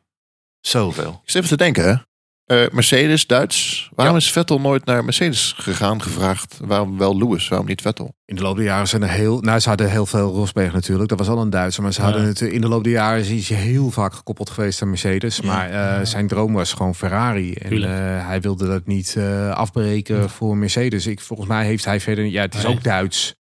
Ja, dat is niet... Uiteindelijk, Ferrari was natuurlijk gewoon, eh, dat is een entiteit in de Formule 1, eh gaat, staat niks tegenover. Ja, goed, bedoel, en dat- toen als je daar kampioen mee wordt. Toen hij naar, naar Red Bull, eh, bij Red Bull wegging, toen had Mercedes had al Rosberg, had al een Duitser. Dus Ja. die, die Duitse markt hadden ze commercieel gezien al afgetikt. zeg Nou, maar. en, Dus- en ik denk ook wel, toen hij wegging, toen zat Vettel volgens mij pas twee jaar bij Ferrari nog. Wat was 2016, 2017? Eh, ja. dan? 2016, dat was verstopt. Nou, toen zat Vettel Ja, pas twee jaar bij dat Ferrari. eh, Dus die zat waarschijnlijk nog in, een, in, in Ja. jaar twee van, vier, Ja. van jaar Ja. vier, jaar vijf contract. Oké. En dus hebben ze Bottas en dat was ook gezet. zijn ultieme droom. Ja, nee, maar Die dat titel is ook zo. daar, ja. Maranello, dat was zijn ultieme droom. En dat is nu de ultieme droom van Charles Leclerc. Ja. Eh, en we gaan kijken wat die ervan bakt. Ja, Het is ook, kijk, en de- als, je, ook- als je ook historisch kijkt, eigenlijk is Schumacher is de enige die het in de afgelopen 30 jaar eh, natuurlijk gelukt is ook daar. Hè? Want ik bedoel, er zijn er een hoop die. van- Hè, Jean Ja, Alesi met is zijn natuurlijk. Jean Alesi, dat, dat, dat, dat vergeten mensen nog wel eens. Maar Jean Alesi in 1991, dat was hot property. Hè? ja. Ja, ja, ja, oh ja. zeker. Die tekende bij drie of vier verschillende teams tegelijkertijd. Want iedereen wilde hem Ja. hebben. Ja. Maar hij kon bij Williams, hij kon naar, eh, Ja. naar McLaren, hij kon naar, Ja. ehm, naar, naar Ferrari en hij kon bij Tyrrell blijven. Nou, uiteindelijk ging hij dan naar Ferrari, omdat hij toch dat Italiaanse hart volgde, wat hij had van zijn vaders kant. Ja, Ja. Maar al die grote namen hebben allemaal Maar die gefaald. hè? het niet. Prost, Menzel hebben er ook allemaal gereden. Hebben het ook allemaal niet gehaald. Nee, en dat, Alonso, al die, eh, Prost, nou, Prost is een geweldig Ja, voorbeeld inderdaad. Prost ging daarheen als wereldkampioen. Maar goed, Ja. wie moet het dan gaan doen? Die zit hetzelfde met Leclerc nu. Maar, dit, maar, dat is, het- maar het is dus, het is een, Ferrari is wat dat een, een kerkhof van ambities. Zo. Dat is Ja, echt maar zo. Het is- Schumacher is was heel- en Schumacher, was gewoon- en Schumacher had, had precies inderdaad dat juiste, dat juiste groepje bij elkaar. En dat uiteindelijk, Ja. in combinatie met natuurlijk zijn absolute kwaliteiten, zorgde ervoor. Nou, toen lukte het wel. Maar, goed, is, nu hij is bijna de uitzondering op de regel. Dan hebben we het over. Maar nu zeggen ze natuurlijk ook wel van wat als Max nou met Newey en Horner. Nou, dat zo, heb ik wel gezegd. Dat zou ik ik, ik zou het mooi vinden. Ik, zou het mooi. Ja. Maar ook met Horner. En de Horner. Verstappen, Newey, dat hele clubje daar naartoe. En dan eh, gewoon eh, laten we die auto maar bouwen. En de erbij. Lambiasi, die dame van, eh, van, de, van, de, van de... Kijk, en ook Ja, daar weer. strategie. Ja. En, eh, Ja, ja, het lijkt maar- mij heel tof. Want, Ja. maar natuurlijk, ik bedoel, want Jean Todt, die, ehm, die zat er ook al een paar jaar hè, voordat Schumacher Ja. kwam. Ja. Jean Todt was degene die eigenlijk, eigenlijk de rotzooi van, van, hè, van Prost Mensel. Dus dan 91, 92. Toen Cesare Viorio Ja, ja, ja, eh, de zes ja. maanden zat. Toen werd er een andere Italiaan neergezet. Ja. En Todt was de, degene die, dat, die die chaos op moest ruimen. Nou, dat Ja. duurde drie, vier jaar. En toen kwam Schumacher. Toen begon Ja. het echt te lopen met Ross Brown, met Rory Reburn. Maar dat had Vettel toch ook moeten weten? ja, dat was... Het was Alonso niet gelukt en dan denkt Vettel zonder een, Nou, een ja, maar hij achterbaan. had zelf, ja, maar dat is dus het mooiste wat er is. Dat iedereen voor je lukt het niet. Dat is de Ja. Ultieme snap droom. ik, maar je moet toch ook weten, Ja. Schumacher lukt het wel vanwege het package. Ja, maar Joe, ik kom nu in mijn eentje naar mijn Schumacher koffertje. had ook een, legacy van 20 jaar te vullen. Hè? Want Jody Scheckter was in 1979 Ja, laatst geweest. En hij had ook gewoon 20, 21 Ja. jaar hebben ze er wel voor. En dat is exact hetzelfde wilde Vettel gaat doen. En Ja, dat is niet maar zonder, zonder package. Ja, nou, dat is Ja, er. maar Vettel kwam min of het meer in zijn- eentje. Ja, Kijk, en dan was moeten het natuurlijk bij Schumacher. Want Schumacher kwam in 96, hè?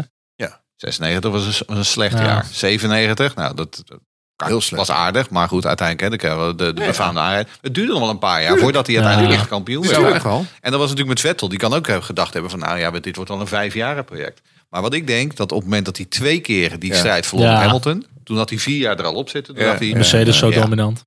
Ja. Het wordt heel moeilijk. En toen werd die Ferrari minder. Nou, en toen kwam Ja. ook nog die kan Monaco voorbij het, zitten. eh, En toen was, het, toen, was het, toen was het gewoon klaar. Ferrari En toen kwam nog die, wel, eh, dat, dat hele verhaal met die engine mode. Met die engine De- de- mode, de- ja, precies. heel slecht Goed. Ferrari kan echt wel prima auto's bouwen. En ook motoren doen. is ook echt niet slecht. Oké, dan hebben we natuurlijk net dat met die, met die motor gehad. Wat niet helemaal Ja, legaal maar het is die organisatie. Maar hè. het is dat de is altijd het organisatie, probleem. het is de strategie, het is alles in de uitvoering gewoon uiteindelijk. En dat, Ja. nou, ik ben benieuwd, dat is wel jammer. Ja. Ik, had, ik had hem echt gegund bij Ferrari om daar echt eh, een keer wereldkampioen te worden. Als maar één keer. Nou, dat niet alleen. Ik had het gewoon. Ik vind het ook gewoon. Ik, ik, ik zou het voor de Formule 1 heel goed vinden. Ook al- als het volgend jaar gebeurt. Dat Ferrari weer een keertje een titel pakt. Ja. Dat zou ik gewoon super goed vinden. Dat, dat, dat, Ja, ze hebben wel minder praatjes tegenwoordig, dat scheelt wel. Ik hoop dat, eh, dat Charles Leclerc het een keertje lukt. Nou maar ja, ik hoop je- zelf dat Max Verstappen ooit overstapt. Maar dan wel Christian Horner meenemend. Want Wat je- Horner wat is ook net al- 52, 53. Zou een mooie stap voor hem zijn nog, Ja. toch? Om nog een aantal Tuurlijk. jaren daar... eh, Nou ja, wat jij net al zegt, hè, voordat we begonnen op te nemen volgens mij, dat, eh, dat de eerste tekenen bij Ferrari in de winter nog goed zijn. Nou, ik, Ja. ik hoop het. Ik hoop het echt dit jaar. La- Goed, la- echte- wat ik, gehoord, ja. Ik, ben, ik ben nu wel een beetje. Ik ben, we hebben nu twee keer Max Verstappen gezien. En ik weet inderdaad, ik, ik, heb een, Neder- ik praat hier in een Nederlandse podcast. Maar het mag dit jaar voor mij wel weer iemand Maar anders vinden worden. jullie ook dat een echte kampioen bij twee teams kampioen wordt? nee. Nee, dat niet vind ik noodzakelijk. Niet Nee, Ik vind noodzakelijk. wel. Het is toch als je even een goede auto hebt. Nee, dan Ik vind, ik vind, ik, ik vind, ik vind Hij heeft wel. vier titels. Hij heeft niet even een goede Nee, auto. Nee, maar ik zeg niet dat er geen echte wereldkampioen is. Maar ik vind, Ah, als je ik met vind twee wel- teams vind ik wel qua credibility. Ik en, vind wel, eh, kijk, ik, wat ik wel altijd, eh, en dit is ook het befaamde Messi-Ronaldo eh, eh, debat. Hè. Ik bedoel, Messi die liep op zijn op zijn elfde bij Barcelona binnen. Heeft eigenlijk zijn hele carrière alleen maar bij één club gespeeld. Ja. Ja, ik heb al de Ronaldo? Ronaldo die, die daagde zichzelf tenminste uit. Die Ja. ging Engeland, Spanje, eh, Italië, weet je, die probeerde tenminste. Die ging een Ja. beetje in de ronde. Ja. En dat is hierbij natuurlijk ook wel een beetje zo. Kijk, zo'n, want Hamilton die gaat nu weer bijtekenen. Die heeft in feite Ja. Ah, die alleen heeft maar, geluk dat hij bij McLaren al die heeft alleen maar bij Mercedes, die heeft alleen maar met Mercedes gereden. Want bij McLaren had hij een Mercedes achterin en vervolgens Ja. ging hij naar Mercedes. Dus Eens. Maar wel een enorme Ja. keus toegemaakt. Hè? Die- Zo. die Ja, zeker. die- Daar ben- dat ben ik met je echt eens. dacht van, nou, je bent gek Maar dat je ah, het is wel nee, knapper Lauda als je het bij meerdere, dat meerdere teams Ja. kan. Want Ja. dat is natuurlijk wel... Kijk, ik bedoel, ik ben geen enorme Nelson Piquet fan. Maar hij heeft het wel bij en Brabham en bij Williams van elkaar gekregen. ja. Dat is wel, Zeker. dat is Ja. wel gewoon goed als je dat kan. Nee, ja, dat is ook zo. Alain Dus- Prost goed, eh, bij Williams, bij, eh, bij McLaren. Ja. Eh, heeft ook een races gewonnen nog bij Renault. Hij heeft Ja. races gewonnen bij Ferrari. Dus die heeft een heel breed palet. Ja, precies. Van, van dat is, natuurlijk wel gewoon knap. Dus de- ook daarom hoop ik dat Max Verstappen op een gegeven moment een keer Ja. naar Ferrari gaat. Of naar Andere. McLaren. En dan inderdaad kijken wat je daar nog kan doen. Maar ik denk dat Andere Max vraag. Verstappen anders denkt dan wij. Andere vraag. Stel nou dat Vettel bij Red Bull eh, zat en niet naar Ferrari was gaan. Wat had hij dan moeten doen? Het is natuurlijk achteraf makkelijk. eh Ja, dan had hij ook gewoon de problemen gehad die Red Bull heeft gehad. Ja, Gewoon kon niet naar de- Mercedes. In het hybride tijdperk is het gewoon heel moeilijk. Dus, En hij dus- had het in dat, dat eerste, wat dan zijn laatste jaar was bij Red Bull, maar dat eerste jaar naast Ricciardo had hij het gewoon heel zwaar. Hè? Ja. Ja. En, en we- we- kijk, het interessante is wel dan inderdaad, ehm, wat ik denk dat het voor Red Bull goed was dat ze hem lieten gaan, omdat dat natuurlijk uiteindelijk de ruimte gaf aan Max Verstappen om Max daarin te Verstappen, stappen. ja, Maar absoluut. Ehm, kijk, ze hebben wel doorgeselecteerd, hè, zo wat, wat, in het voetbal altijd een, eh, een, een, een hip eh, term is. Ja, Maar op een gegeven moment was. Vettel was gewoon een beetje klaar. Ja, Ja. nu gaan we door. Toen hebben ze een tijdje met Ricciardo geprobeerd. Dat was het ook net niet. En toen kwam die blaag uit Maas-Eik. Ja, en die, wat- die zei meteen, hallo, ik ben er. ja, en toen, en toen, en toen, en toen wat kreeg je weer, ook daar weer. Want toen, uiteindelijk is Ricciardo natuurlijk gewoon met de staart tussen de benen vertrokken. Dus ook in die zin, ehm, weet je, die, die, die normale wisseling van de wacht die je, op- die je af en toe ziet. Waarbij er gewoon iemand nieuws binnenkomt en die gewoon zegt, ja, en nu, en nu maak ik hier de dienst uit. En dat was natuurlijk met Leclerc ook zo. Die kwam in 2020 binnen daar. Dat was de goudappel van de Ferrari Dri- Driver steeds, Academy. Ehm, En, ja, die, en die leverde gewoon. Ja, Ja. En toen hadden ze Vettel niet meer nodig. Nee, En toen hebben ze hem dan gaat het natuurlijk veel wel-. Hebben ze hem nog wel een beetje lelijk aan de kant gezet. Hè? Want Dat vind ik wel jammer. Ja, Dat vond ik wel jammer Dat, destijds. dat was wel Ja. hè, dat, dat ze natuurlijk publiekelijk zeiden van nee Ja. hoor, nee, er is, nee, we zijn nog steeds heel blij met hem. Maar achter de, Ja. achter de schermen waren ze al bezig om de, de deur uit te vond ik werken, wel omdat hij veel jammer. te duur was. Maar ik moet eerlijk zeggen, van, want jij haalt het nu aan, wat had hij dan moeten doen? Nou, dat vind ik ook wel een goeie. Want eh, zoals jij haalde net, eh, Jeroen haalde net eh, Hamilton aan natuurlijk. Van ja, je hebt eigenlijk je hele leven bij Mercedes gezeten. Maar wat had hij dan moeten doen? Je hebt eigenlijk maar drie grote teams. Je wil ook niet naar een auto En op het moment dat Max Verstappen bij Red Bull zit, kan Hamilton er al eigenlijk al niet heen. Nee. dat budget gaan ze al niet vrijmaken. Dus eh, dat, dat, dat is sowieso al zo. Eh, Ja. eh, bij Ferrari daar hadden ze hun eigen toppers. Hè? Vettel, later Leclerc. Eh, ja, wat moet, je, wat moet je dan doen? Moet je naar McLaren gaan? Ten eerste krijg je daar niet de, de financiële vergoeding. En dat het is gewoon wel een factor. Wat we er ook van vinden. Alpine. Krijg je ook die eh, financiële vergoeding niet. Is- allemaal. En, en je gooit jezelf ook ergens in. Hè? Ja, Want Je je ziet, wil eh, ook gewoon blijven winnen. Die jongens zijn verslaafd aan winnen. Ja. Hè? Maar degene die falen, die zie je dat doen. Ricciardo, eh. Sainz en Gasly, nou weet je wel, die gaan allemaal Precies. moven en zoeken. En die komen ook wel op een plek terecht. Maar dat is niet de plek waar je wil zitten. Ja, Ja, en vooral, kijk, en, en ik denk vooral en zo'n Ricciardo, die is natuurlijk gewoon gaan shoppen. Want ergens vond ik het helemaal niet zo heel gek. Nou, bij Red Bull lukt het niet, maar dan ga ik proberen de man te worden bij, Red, bij Renault. Maar ja, Ja. dan moet je er wel voor vijf jaar gaan zitten. Nou, dat dus. Dan moet je niet na twee jaar weer op een Dat andere was het trein slechte. springen. Een zak, geld Ja, om, om maar met Ronald Koeman te spreken. geld. Een zak geld. Een zak geld Ja, was ja. het. Precies. Ja. Nou, en, en, uiteindelijk liep dat natuurlijk ook helemaal fout. Maar goed, 2020, eh, laatste jaar, Sepp me, eh, uiteindelijk toch gewoon wel ja, een beetje via de achterdeur eh, eh, eruit bij Ferrari. Ja, daar wonnen ze niks. Hè? Dat was, nee, dat was naar die Nee, motor. was- dat was- dat was Singapore heel slecht. 2019 was Was alle dat Dat was, laatste, dat was de laatste overwinning. Was Ja. er toen ook niet een keer wat in Bahrein of zo tussen Leclerc en Vettel dat toen Ferrari duidelijk koos voor Leclerc of zo? Wat was dat ook alweer? Eh, me dat iets van weet bij. ik zo Met 1, 2, 3 Ferrari niet dat meer. eh, Leclerc eh, qua strategie echt... eh, Maar Ja, Bahrein was in Nou, 2020 wel, dat was, dat was wel te- ergens aan het einde geloof ik. Dat was dat rare COVID-jaar. Ehm, dus tegen niet. die tijd zal ongetwijfeld al wel Leclerc Ja, de voorrang. En we hebben het incidentje met Brazilië. Ik wou net zeggen, ik wou het net zeggen, dat ze zo, elkaar ploppen aanreden. ook weer tegen Ah. Dat is ook echt niet normaal. Ja. En toen gingen we dus naar eh, Aston Martin. Ja, ik, Ja, dit, dat- en dit, dat is dus, dit is dus Ja. degene waar ik moeite mee heb. Nou, ik wou het Ik net vind dit Aramco. dus... Nou ja, maar dat... Nee, maar- dit kwam later. Vettel dat- kwam dat- eerst. dat- nee, natuurlijk. Maar Dat, ik wil zeggen, de Aramco kwam pas in 22 inderdaad. Maar ik heb dit nooit helemaal begrepen. Ehm, ik snap wel dat hij niet helemaal wilde stoppen. En dat er, hè, er waren niet zoveel andere smaken. Maar hij moet... Wat Vettel is niet op zijn achterhoofd gevallen. Kijk, Vettel moet vanaf het begin hebben geweten... dat dit natuurlijk gewoon een, een, een doodlopende steeg was. Eh, het familiebedrijf van de Strolls, we hebben het hier al zo vaker over gehad. Ehm, eh, het bestaat vooral bij de gratie van dat, dat Lawrence een zoontje heeft... die graag eh, duur speelgoed wil hebben. En dan zetten ze er een wereldkampioen naast. Wat dan goed voor is voor- de sponsor. Want de sponsors willen altijd een, een wereldkampioen hebben. Vooral Aston Martin wil dat graag. Maar uiteindelijk, er viel natuurlijk geen enkele eer te behalen daar. ik blijf erbij. En dat heb ik toen ook wel eens voor mij in een van de podcasts genoemd. Vettel had ik echt naar Red Bull terug willen zien gaan. Omdat ze toen vet Mm, zaten ja. te struggelen met Albon en Gasly. Weet ik, wie gaan we naast Max Naast? Verstappen, ja. En ik dacht, Ja. hoeveel mooier is het dat dan Vettel weer terug naar het oude nest gaat als tweede coureur. Eh, en daar gewoon nog zijn ding kan doen en in een mooie auto kan rijden. Ik, dat had mij echt super tof geleken. Kijk, en nu met Perez, het is prima hoor. Ik bedoel... Ja, maar eh, ik denk dat, mooi eh, heel dat- eerlijk, heel eerlijk. Ik, Maar- denk dat, ik denk dat Red Bull er nooit echt interesse in had. Ik denk Nee, ook, dit past niet het meer bij te hun duur werk. ook. Ze willen, nou, maar goed, Perez Te duur past en Het is te- duur naast. Max. En ook gewoon, en ook gewoon niet goed genoeg meer. Niet, niet, Nee. niet meer dat heilige vuur waar ze Nee, maar toch naar op zoek Perez dat zijn. dan wel, zou je dan zeggen? Ik bedoel, die is toch Nee, wel maar dat is die is wel Dat, hongerig. Perez heeft- Perez kwam natuurlijk van een ontzettend sterke periode bij eh, Force Ja, India. En Racing Point af. Ik, denk, dat- ik, ben, ook bang dat je afbreuk doet aan de naam Vettel. Ja, misschien dat, wel. wat Perez mag best twee races winnen als Max er 15 wint. Ja, precies. Ja. ja. Maar Vettel mag dat niet.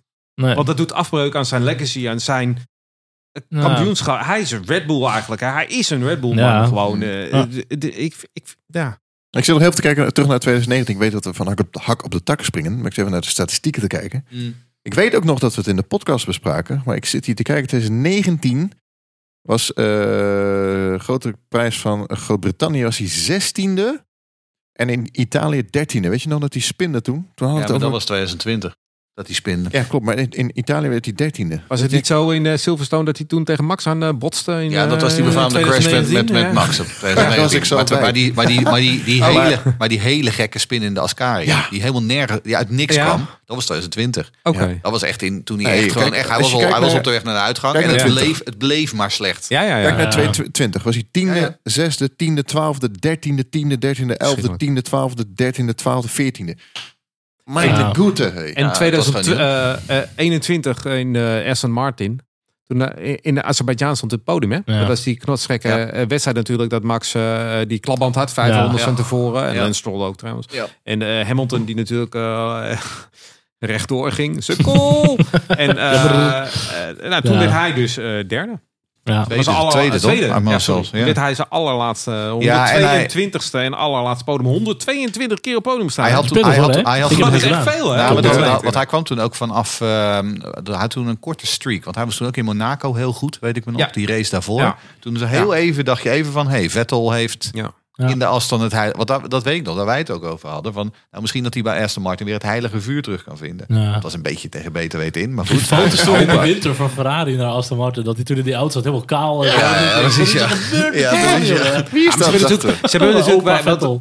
ja, kies voor Aston Martin? Ze hebben natuurlijk wel een mooi verhaal. Ik bedoel, eh, ze hebben geld zat. Zo. Ze hebben een eh, complex dat neergezet, hebben ze. eh, Ja. fantastische complex. Nou, dat was toen waarschijnlijk nog in aanbouw, maar dat hebben ze met al eh, papieren ja. van alles laten zien. En eh, ze hadden natuurlijk de Mercedes motor. Ja. Ze hebben natuurlijk een aantal jongens eh, van, eh, van Red Bull en van andere teams hebben ze overgehaald. Dus dat hebben ze natuurlijk. Ze hebben is waarschijnlijk een hele mooie presentatie gegeven aan Seb Ja. Vettel. En die heeft waarschijnlijk gedacht van, nou ja, goed, weet je, wat zijn mijn opties? Nou, Wat heb Ferrari was geen optie meer. Ik Ja. naar- en eh, waarschijnlijk heeft hij ook een prachtig salaris bij Aston Martin gehad, ongetwijfeld. En dus daar heeft hij ook nog even flink kunnen cashen.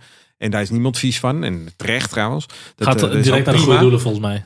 Dat denk ik niet. Nou, het zal wel naar zijn bijenfarm in, Maar, eh, in ja. de Alpen gaan. Of Eh, ja. Uiteindelijk denk ik dat zo'n Lawrence Stroll, want wij kennen hem natuurlijk niet persoonlijk en wij vinden het een verschrikkelijke man. Ik in ieder geval vind het een verschrikkelijke man. Maar ik denk dat hij een heel mooi verhaal kan laten Maar zien. Aston is er ook niet heel veel slechter van geworden, toch? Dat Vettel daar zat. maar ook niet Sowieso beter. naast Stroll Ook niet het ook beter. Maar ook niet, maar Hij ook is niet gewoon beter. twee jaar lang stabiel. eh een maar beetje dus- dus- beetje, dan- beetje middenmoot hangen. Ja. soms, Ja. soms subtoppen heel eventjes. Nou, als En je echt maar ambities vaak hebt, middenmoot. En, en wat hij natuurlijk vooral Ja. ook weer laat zien, en dat gaat Alonso de komende jaar natuurlijk ook doen, dat Lance Stroll er eigenlijk gewoon geen klap van kan. Nee, maar Ja, als dat je is natuurlijk wel wat je ziet. je zelfs een uitgewaste, een washed-out Vettel, die rijdt nog steeds Stroll Ja, helemaal maar ik krijg altijd te horen van die Stroll-fans van... kijk eens even, die wedstrijd doet hij het goed. Oh, ja, ja. dat heeft hij, want hij heeft twee, drie wedstrijden per jaar doet hij het goed. Ja. Doet hij hartstikke goed soms Het strookt nog steeds niet met elkaar. Want ze, ze investeren gigantisch in de fabriek en alle, alles eromheen en in het hele team.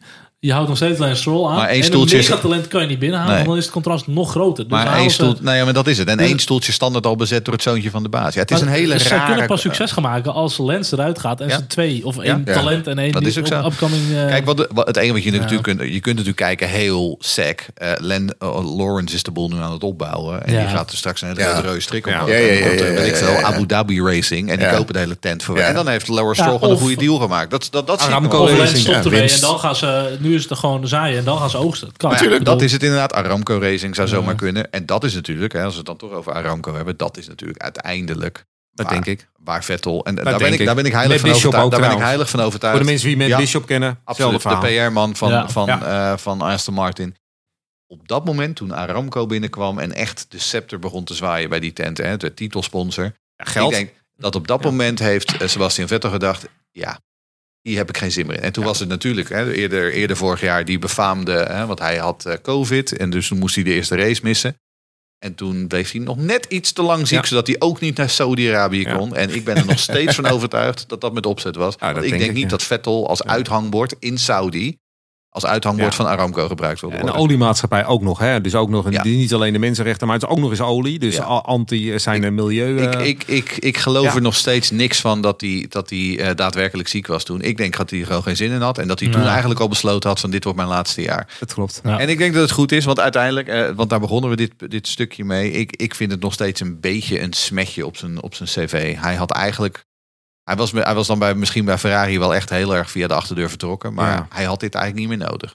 Nee, maar Nee, ik denk gewoon dat inderdaad, wat jij zegt, die achterdeur wilde die ontwijken. En ik denk dat de opties gelimiteerd waren. En ik denk dat het een mooi verhaal was. En Aramco was het toen nog niet. Dat moeten we nog wel eventjes eh, benadrukken. Eh, maar ik denk wel inderdaad dat de hele familie eh, Stroll, die natuurlijk totaal geen warmte hebben of, of, of, of sociale betrokkenheid, plus Aramco, eh, plus natuurlijk ook het sportieve eh, aspect. Ik denk dat alles bij elkaar, dat hij daar zich nooit lekker heeft gevoeld. Nee. Sepp Vettel. Nee, dat, denk ik echt ook niet. Nee.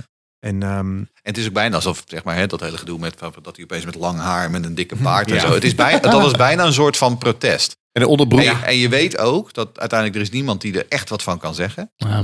Want als Lawrence Stroll tegen hem zegt van ja, ik vind toch eigenlijk dat je je baard af moet scheren, dan zegt Sepp Vettel, nou dat vind ik niet. Nee, je nee, je ja. zoekt het maar uit. Ja, ja. Ja. Maar het, het was bijna alsof hij gewoon een beetje bewust, weet je, die hele hippie lifestyle een beetje om, omarmde. Ja. Al, al was het maar een beetje om ze te stangen. Ja. En ook al die shirtjes en Ja. de helmen Ja, eh, met precies. de bijen. En met, Ja. eh, Want dat is de- natuurlijk al die shirtjes, hè? Dat was natuurlijk exact hetzelfde. Kijk, ik Ja. kan me heel goed voorstellen dat, dat ze bij Aramco op de marketingafdeling aan die man hebben schrijven. van, Moet Maar dat dit? is zo mooi. hij trok een onderbroek aan op een gegeven Hij was op moment. een gegeven moment kreeg hij ook op een gegeven moment kreeg hij ook de, eh, via, eh, via via via kreeg hij te horen dat hij had hij een bepaalde helm. Volgens mij is dat in Canada. Met die Ehm, bijen. Ja, nee, dat was iets anders. Het was een ander. Het was een, Nee, dat van was een- onder water volgens mij. of iets, Dat was een eh, human right. Dat was een human rights ding. En toen werd ja. er en toen heeft hij hem alleen een FP1 opgezet. En, en toen hoorde je via de tamtam dat eh, Aramco aan de bel had getrokken van kan hij die uit, kan hij die Ja. afzetten. Want ja, die zagen dat natuurlijk ook. En die Ja. dachten, nou, we hebben een viervoudige wereldkampioen als uithangbord. En uiteindelijk Ja. heeft hij niks gedaan voor Aramco. Nee. Nee. Nee, En daar ben ik ook, en ben ik, daar, daar eer ik hem voor. Ik ben hartstikke blij voor hem dat hij, dat hij zijn zijn poot stijf gehouden heeft. Ja. Maar ik, wat jij zegt, ik denk dat hij zich nooit echt lekker op Nee, lekker dat denk ik ook niet. En ik denk dat hetzelfde geldt voor Matt Bishop inderdaad. Die, eh, Hmm. Ja, die is eigenlijk zit altijd- ook altijd in dat eh activistenhoekje. En, en terecht, Ja. die komt ook op Maar van homo's en alles. mooi, En dat is want- gewoon daar niet. En ik denk dat Fernando Alonso daar naadloos in past. Want die interesseert zich daar ook niet voor. En maar daar heb ik helemaal geen enkel Fernando. Fernando Alonso heeft die scrupules niet. Nee, Nee, nee, dat geloof ik ook Daar heb ik geen waardeoordeel over. Dat moet iedereen voor zich weten. Maar ik vind dat Alonso daar veel beter Nee, past. maar het is sowieso hypocriet. Dat we weten natuurlijk die We Racers One eh, campaign van Formule Ja. 1 en zo. En toen met Black Lives Matter Ja, en dat soort dingen. De hele sportswashing. Wij en jij nog meer, eh, Jeroen Demmenaal. Ook met eh Saudi-Arabië en dat soort dingen. Weet je wel. Dat- Het strookt niet met elkaar. Nee. En daar is Vettel dan wel echt een voorbeeld in. Die echt gewoon puur wat hij zelf belangrijk vindt kan uitdragen. Maar ook dat mag volgens mij nu niet meer van de FIA. Nou, ja. ja. Voor raceklasses toch? Wordt aan niet banden gelegd. Ja. wordt dat denk ik wel. banden En, ik, en, en, en dat is natuurlijk wel. Want, als, paarse. want, want, want we, we gaan nu toch een beetje richting wat zijn, wat zijn, leg, wat zijn Pirelli- legacy is. Pirelli-banden worden Ja. gelegd. We gaan nu Ja. toch een beetje naar wat zijn legacy is. Ja. Ehm, ik, ik denk wel dat, dat de sport Sebastian Vettel gaat missen. Want ik kan me zomaar zeker. voorstellen dat Ja. Sebastian Vettel, als hij er volgend jaar nog geweest Mm. had, dat hij had gezegd van... Oké, en wat ga je doen dan als ik met mijn t-shirt aan Nee, maar die moet je Ja. wel hebben. Want anders is het alleen maar een sponsorplaatje. En de sponsors met bloedgeld en weet ik het wat. En in die allemaal zin mooi. is het goed dat we Lewis Hamilton nog hebben. Want Lewis Hamilton, factor. die zie ik daar ook wel in. Want Lewis Hamilton is natuurlijk Ja. ook gewoon zoveel status. Ja, die kunnen ze ook gewoon niet zo gek veel maken. Ja.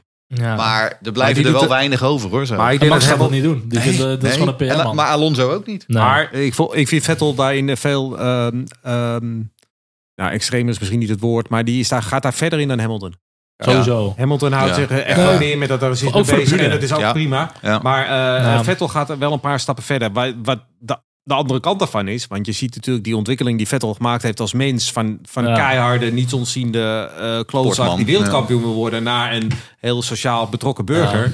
Dat gaat natuurlijk niet parallel met sportieve prestaties. Want die zag Nee. je natuurlijk in de loop van de jaren steeds verder afzakken. En bij Hamilton, die houdt het natuurlijk veel meer... Ja. Die, die heeft natuurlijk nog steeds goede prestaties. Natuurlijk afgelopen jaar was het lastig. Maar in principe eh, verwacht ik dat hij dit jaar wel weer meedoet. En Hamilton heeft natuurlijk dat veel meer nog. Die leeft veel meer voor zijn sport. Maar dit soort sporten kan je niet beoefenen als je maar bezig bent met andere zaken. En dat Nee, blijkt dat is wel heel waar. erg uit zijn Dat is carrière. wel waar, ja. Dat kan gewoon niet. Ik wil even naar de duo's kijken. De rivalen. Hm. Prost, Senna. Eh Niki Lauda, James Hunt. De, natuurlijk eh, die mooie film. Mhm. Eh, Vettel, Lewis. Vettel Webber. Schumacher Hakkinen? Ja, Vettel, Ja, Webber, vriendschappelijke, maar Schumacher. Schumacher heel. Ja. Die was minder Schumacher Hill was een stuk minder. dat is nog een beetje voor Schumacher. Villeneuve was ook een stuk Dat was, dat minder was nog voor meer dan. Maar, Maar wat, wat, wil, wat, wil je met de, wat wil je met de duo's? Nee, weet ik niet. Gewoon even vergelijken. Hoe, hoe, Oh, oké. nee, hoe, hoe- Ja. waar, waar plaatsen we, Waar- waar waar- plaatsen we Nou, Vettel, Lewis? Nou, Vettel, Hamilton, Vettel. Hamilton was altijd wel vrij respect, afgezien van dat incident. ik heb daar niet heel veel... eh, Maar die, die, konden elkaar wel redelijk leiden natuurlijk. Kijk, Hamilton, Verstappen Ja, dat- absoluut niet. Nee. Eh, Hamilton, eh, of, of Prost, Senna natuurlijk absoluut niet. Nee, maar Vettel Hamilton zijn volgens mij wel... respect- Nou, dat, was, dat is het enige waar we er niet echt behandeld hebben. Maar dat was wel een beetje een brain fart. Hè? Dat hij daar een Baku Ja. zomaar in één keer Ja. eh, opzette. Dat, Natuurlijk. Hamilton, dat, dat sloeg ik, echt het sta- helemaal nergens die twee staan me niet echt bij als ze mega rivaliseren. Nee. Nee, nee, dat viel heel erg mee. Ja. Ehm, maar kijk, V- Vettel Webber, dat was, en dat was Ja. natuurlijk omdat Vettel in die dagen nog echt over lijken ging. Ja, Vettel Webber, dat was echt hard tegen hard. En dat, dat, dat merk je ook.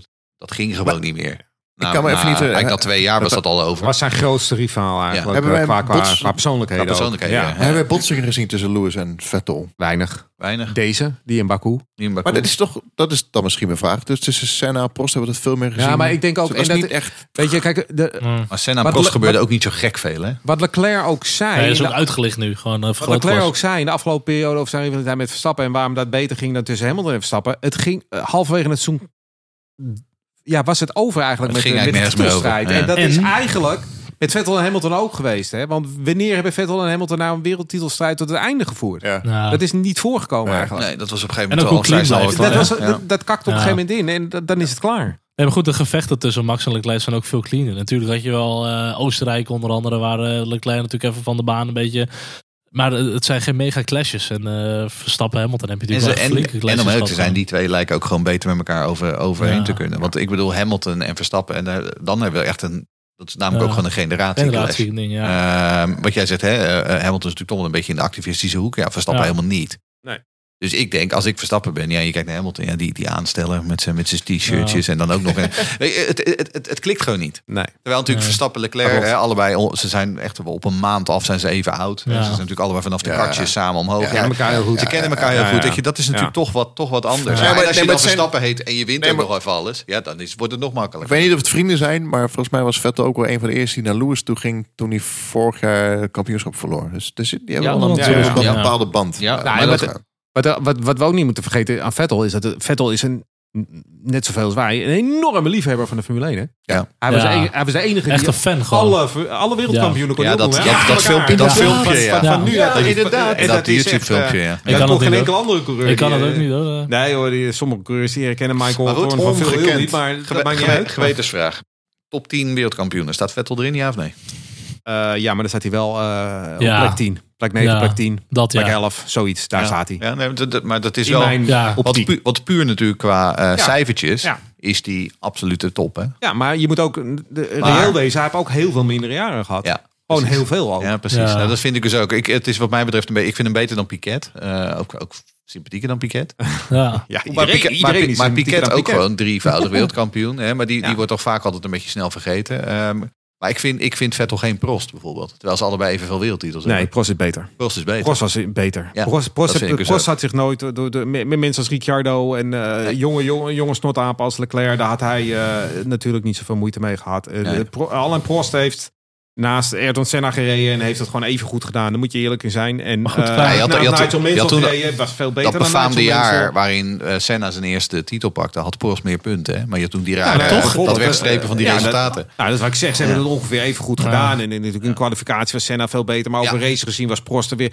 Dus, en, goed, en ook als je Mansell heeft het heel goed gedaan. En, en na, naast welke hele grote wereldkampioen heeft Sebastian Vettel Ja. gereden? Geen maar als je puur nee. kijkt naar aantal titels, zit, staat, hij, staat hij gewoon gedeeld. eh, nou, wat is het? Met, daar staat met denk ik. Alain Prost gewoon. eh, Ja, vierde, dat, het is maar, ja. Schumacher, Fangio en dan Prost en, eh, en Vettel. Hamilton, ja. Oh, Hamilton natuurlijk, ja, uiteraard. Eh, Maar goed, ja, dat is top zou je 5. dat zeggen, Lauda, Piquet, eh, Senna. Ja, die Nou ja, maar Lau, Lau-. Lauda was ook gewoon beter dan Vettel, Ja. wat mij betreft. Maar, Maar ik toch denk, ja, ja, ja, zeker. Maar ik denk, ik denk toch, ik denk in 19, Ja. dat redt hij nog wel. Ja, ik dat- heb, ja. Maar dan, dan Nee, zijn maar we wel toch een, een, ik. Verstappen, Ja. een Alonso of een Hakkinen, die zie ik er dan weer niet boven. Vind ik er niet boven staan. hoor. Ik vind Mika Hakkinen vind ik ook een, eh, eh, die- staat ook rond die plek. Ja. Plek Oh, 12 Hakkinen- ik denk dat ik Hakkinen, die staat er net onder. Alon- Alonso 12. vind ik, vind ik ook te veel. eh, die heeft ook gewoon te veel geschipperd. Wat dat Ik- betreft. ik die heeft zou bij Alonso Ferrari ook niet. zetten. Die Ja, heeft, ik ook. nou, die heeft er bij Ferrari Ja. ook niet. Ook niet Ik, Nee. ik zal nooit 2012 vergeten. Daar won hij geen wereldkampioen. Maar daar vond ik hem echt. Ik heb zelden coureurs gezien die zo goed waren als hij in 2012. Hij was zo fenomenaal goed. ja.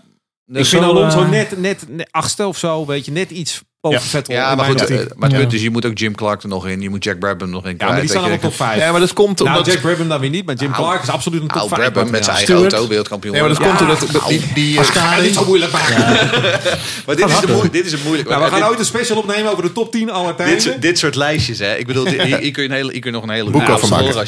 Ja, of, een bu- of een boek over maken. Maar, Nico Rosberg staat er niet hoog. Daar zijn we het over eens, toch?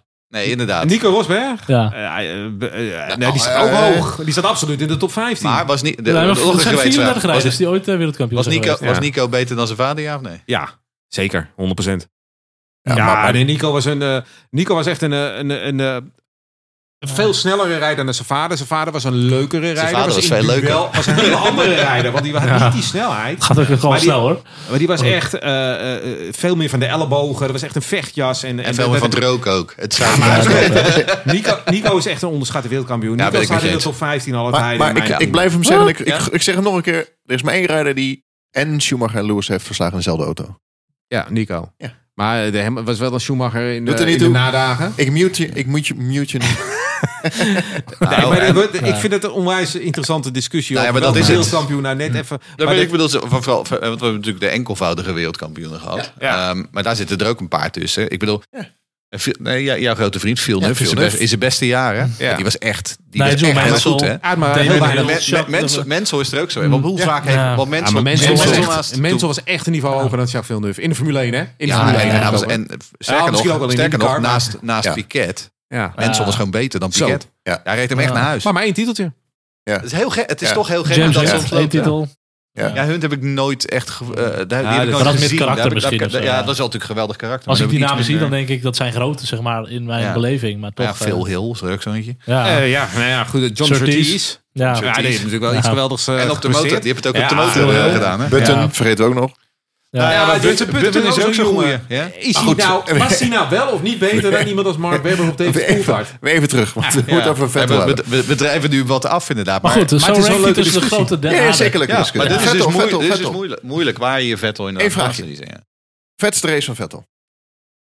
Ja, dat, dat was eh, Monza 2008. Ja, Ja. Monza. Ja, dat kan. Dat staat boven dat Ben ik alles. het ook wel mee eens. Ja, die Dat is heel echt goed. zijn magnum Ja. opus, zeg maar. Dat is echt Echt, een legendarische wedstrijd. En er staat me nog iets bij. Was dat een wedstrijd in, in Korea, waar die geloof ik iedereen op een minuut reed of zo? Alle races in Korea volgens mij gewonnen? Ja, Dat was hij er, er ja, er was er eentje waar die geloof ik echt... Hij reed echt iedereen Zuid, ja, helemaal niet naar huis. Noord. Ja. Noord heeft hij nooit... eh, Nee, Noord, Noord dat, dat viel altijd wel tegen, ja. Maar, Ja, ja, maar ja. natuurlijk, natuurlijk is dat Monza. Hij heeft ook die bewuste wedstrijd in Maleisië, waar, waar hij eh, ook eh, ruzie kreeg met eh, eh, Webber, Webber. een dag later. Multi 21. eh, ja, de multi maar die, die kwalificatie daarvoor was in de regen. 19 Ja. Toen was hij mij.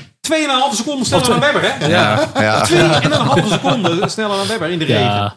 Ja. Echt, de man heeft echt geweldige dingen gedaan. Nou, ja, en in de regen zijn dat soort verschil, verschillen natuurlijk. Maar ja, dat zelfs Jacques Villeneuve ooit nog een keer met 1,7 seconden verschil eh pol gepakt op Albert Park. Ja. In het droog. Ja, ja. Ja. In dezelfde auto als Frenzen, Ja. die er eh, drie seconden achter stonden. Ja. Soms, soms dat soort jongens, die, dingen, ja. als Ja. ze echt op het top van hun kunnen Ja. zijn, ja, dan zijn ze gewoon echt, echt heel goed. Goed, en dat is nou waarom deze sport zo mooi is. Is eh, zijn invloed geweest. Heel groot, Vettel. Ja, Echt super groot. Op, ik, ik, ik, ik, Op van al die coureurs die ik eh, zeg je gezien heb in de Formule 1 of in de, in de geschiedenisboeken? Of? als persoonlijkheid, als karakter. Ja. Ik heb nog nooit een, een, een sporter sowieso, maar zeker een Formule 1 coureur gezien die zich zo heeft ontwikkeld als mens. Ja. En dat En echt was ook een karakter, maar dat was hij- eigenlijk weer geen mens. Ja, maar ik, ik, ik, ik heb ik, Kimi Räikkönen heb ik nooit zoveel mee gehad. Maar eh, de- ik moet eerlijk zeggen dat eh, van alle coureurs die gestopt zijn in de loop der jaren, ik heb er no- echt nog nooit eentje echt gemist. Zelfs Senna niet, en dat was mijn jeugdheld.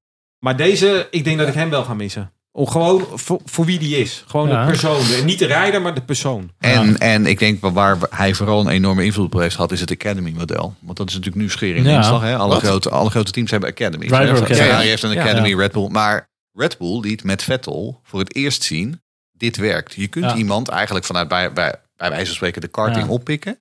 Die Ja. helemaal door de vierde Ja. series naar boven brengen. Dan in je eigen team Ja. inpassen.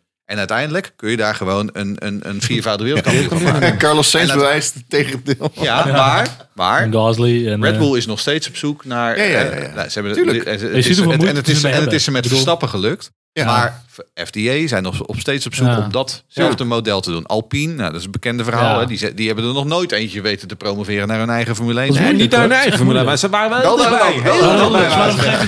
Ze hadden wel al een eh, prestatie. Maar, maar eh, in die Ja. zin, als we het hebben over de, de invloed op de sport. Hè, Ja. Het Academy-model, wat de meeste Formule 1-teams nu hebben. Ja. Ja. Dat is begonnen met Vettel en, Ja. en Red Bull. Dus in die zin, Ja. hij, hij laat zien dat dat model, Je als brengt- alles goed samenvalt, dan werkt het. Je brengt me op een idee. Laten we de Race Reporter Academy podcast in mono beginnen. Gewoon Ja. met nieuw talent. Wow. Maar ik, ik, ik denk dat Sepp Vettel nog heel veel invloed gaat krijgen. Ik verwacht, ik echt, ik verwacht echt dat hij nog een actieve rol in, de, in Ik het heb- hele ik bestuur eens- bij de FIA. De Nou, ja, 1 ik heb wel eens- ik- nou, heb wel eens- ja. misschien. Ja, Ja, en ik dat heb wel eens geroepen, het zou mij niet verbazen als hij de politiek ingaat. Nee. Eh, Dat zou ook kunnen, maar ik, verwa- Wat ik wel, verwacht ook eh, wel dat hij iets met Formule 1 nog blijft. Wat ik wel Ja. mooi vond, en Ja. dat is ook die laatste jaren, je had die memes je, met driver Zap, steward Zap. Hebben we- Ik we het gehad hebben met Canada, dat hij toen die, P2, die P1 is afgepakt. En van het bordje. Oh ja, ja, bordjes ging wisselen, ja. inspector Sepp, die altijd even die auto's ging inspecteren. Oh ja, Clean-up Sepp, Silverstone toen. Ja. Marshall Sepp, die ook even de baan gaat schoonmaken. Medical car Sepp, die even van mij naast Norris stil zat. En, dat, en natuurlijk op, dat, op dat mooie brommetje dat hij in Albert, in Ja. Albert Park op zijn Albert brommetje Park, dat hij nog een boete kreeg. Alle boten GP volgens mij. Fire Marshal Sepp, diezelfde waar die brandblusser Oh ja, van. oh ja, Dus ja, hij is ook ja, wel ja, iemand ja. die gewoon dingen doet, weet je wel. En Oh, dat wat vind ik ook wel weer... eh, Wat best grappig is voor iemand Ja. die dus helemaal niet aan, aan social media doet, maar wel gewoon een ontzettende Ja, meme geworden Ja, in ja, allerlei, ja, eh, ja. in allerlei categorieën. echt, Ja. maar dat brommetje op Maar, maar inderdaad, Park. maar, ja. goede vraag. Ehm, zien we hem nog aan de pitwall ergens? Of... Ik, ik, ik, ik, denk, ik vraag me af of je hem komend seizoen veel ziet. Ik denk dat hij gewoon even, even een, break ja. neemt. Ja. Het zou best kunnen hoor, dat hij op termijn misschien bij de FIA wat. Want de FIA, Ja, misschien wel eh, bij Red Bull kan ook hoor. Ja, maar de FIA is wel bezig met eh, de organisatie een beetje veranderen en een beetje moderniseren. Ja. Mm, Nou, sportswashing, eh, dat uh, Ja, Ja, ze, niet hebben, helemaal, ze hebben ook niet zo'n goed imago. En dat Nee. kan ook helpen. En, en ze hebben natuurlijk, hè, ze hebben natuurlijk onlangs een nieuwe eh, CEO aangesteld. Een, een, een- een professionele, relatief jonge vrouw. Wat natuurlijk toch gewoon Ja, ja. en niet echt een VIA-aanstelling Nee. is, normaal gesproken. Goeie Als ik nu zou willen zeggen van ik wil wel eens iemand bellen hè, die iets wat moderner naar de wereld kijkt. Ja, dan Ja, zou ik misschien. Sebastian Vettel Ja, bellen. Ja, ze Lucas, ik sowieso Lucas bellen. En dan. Lucas bellen, dat ook ja. ja. Ik, zit, Kramer. ik zit even te denken, Kramer. Ik zit even te denken, de afgelopen jaren, wie, welke Formule 1 coureur is nou echt hoger opgekomen in de Formule 1? Niki Lauda. Ja, Ja, echt in de Formule 1 zelf. in, de, in, in de organisatie In de van de sport bedoel je. organisatie. Ja, niet zo gek veel Nee, natuurlijk. Hè. Ik bedoel, er zijn natuurlijk wel een aantal die eh af en Even toe... stewards natuurlijk. Ja, die oud-coureurs, stu- ook, ook van die, stu- ook van Maar die ouds. ook een hoop gezeik vaak. eh, maar goed, eh is een ander verhaal. Maar, maar ook dat zijn niet altijd de echte uh, nee, van nee, die niet Formule 1 toppers. hoogvliegers. Niet hè. toppers. Want Nee, Emanuele nee, Piro- Salo, heeft al zes Nee. keer de Le Mans 24 gewonnen. Maar nee, dat klopt. Het zijn allemaal geen Formule 1. hoofdvliegers. En eh, de, wie hadden we nog meer? eh, Danny Sullivan. Salo. En Ja, eh, dat soort die, dingen. eh, Salo die, inderdaad die, Britse, ja. die Britse coureur. Warwick. Warwick, der Derek Warwick, Warwick, inderdaad. ja. Het zijn geen Ja. hoofdvliegers inderdaad geweest. Nee. Dat is wel jammer. Nee, ja, inderdaad. In de FIA en in de FOM hebben we niet echt hele grote coureurs. Nee. Maar ik, ik denk misschien dat Vettel als, als eerste het ook, ook eh, dat, dat leiding geven in organisatie toch wel bij, bij Red Bull gaat proberen hoor. Mm. Eh, want hij is natuurlijk nog relatief jong. Eh, je kan wel een hele mooie kijk op de wereld hebben, maar het, is, het valt nog niet mee om zomaar even leiden te, leiding te geven aan een grote eh, organisatie waar ook nog eens zoveel media-aandacht voor is. Ja. Ik, je hebt best kans dat hij bij de Red Bull-organisatie, misschien wel bij de Red Bull Juniors, bij de Red Bull Academy, de Helmut Marco. Dat misschien als talenten. Helmut talent Marco. Dat zou leuk zijn. Misschien dat hij daar toch eerst het vak gaat leren Ja. van hoe. Nou, eh, Eh eh, Gerrit Berger heeft natuurlijk Red Bull gedaan, een tijdje. Ja, of uh, Toro Rosso, Toro. Dat Ja. zou wel lachen Ja. zijn als Vettel dat het is natuurlijk anders dan met Ja, een voetbal. dat zou Waar je heel kunnen, makkelijk als trainer, talent. coach en zo, weet je Ja. wel, kan opgaan. Als je gevoetbald hebt, is Formule 1 natuurlijk de managementwereld erachter is natuurlijk ook. Nou ja, kijk, ik zeg, ik zeg maar zo. Als Christian Albers ergens teammanager kan worden, dan kan eh, Sebastian Vettel dat ook. ja, waar. hoeveel dagen heeft hij dat gedaan, Albers? Ja, niet zo heel lang, maar dat was bij Caterham geloof ik. Ja, Ja, voordat het helemaal. eh, voordat het helemaal in elkaar Ja. klapte. Ja. Mooi. Goed, Sepp. Vettel, Sepp, good old Sepp. Aan de missen jongens. We gaan hem missen. Nou, ja. mooie ja. Ja. vent. Absoluut. Ja. Prachtige vent. En misschien moet jij eindelijk een keer Instagram nemen. Dan kun je ook Sebastian Ja, Vettel volgen. Anders, Ja. anders ga ik het doen hoor. Ja. De En ik ben fake wel. Of hij misschien ook nog andere raceklasses gaat doen. En volgens mij was vandaag op dit eh? Formule 1 eh, over rally en zo. Dat Nou, wel ik weet dat, het eh, ROC bij jou in Zweden? dat inderdaad, ja, dat Ja. doet hij Ja. wel. Eh, en ik weet dat Ray Letterman, Graham Rahal, die heeft hem een, eh, die heeft gezegd als je een keer een IndyCar wilt testen, geef ons maar een belletje Ja, ja. in de regenblad. Eh, Ja, dat heeft hij tot nog niet. toe niet gedaan. Nee, niet.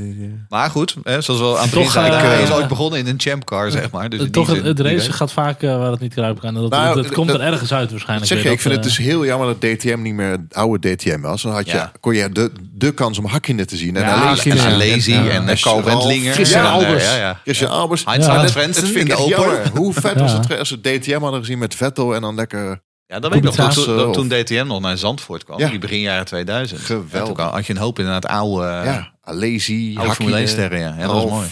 Mooi was dat. Ah, ook toch was ook Albon niet nog in de Formule 1 en Kubica en zo. En eh, toch eh, Ja. in de hele Ja. dag Formule 1 gebeurt het ook nog wel. Ja. Dan Of eh, DTM. nog eh, één ding. Nou, Nou, De, vertel. Ik wil nog mijn bokaal in ontvangst nemen. Oh, Charles. oh, ja, ja. Charles. Nou, Ja. dit is... eh, Nou, weet je, we hebben het al gezegd. Als je het te vaak wint, dan krijgen mensen een hekel aan je. Nou, dat is gelukt. dus eh, dit keer gaat eh, de voorspelspel eh, competitietitel naar Lucas toe. Yeah. Dus, applaus voor jou. Je hebt gigantisch goed precies gedaan wat ik deed, maar dan net even beter elke keer. dus hierbij de, de trofee. Ik loop naar je toe. Ik ga niet zoenen trouwens. Oh, dat vind ik jammer. Een virtuele kus dan. Dankjewel, Charles.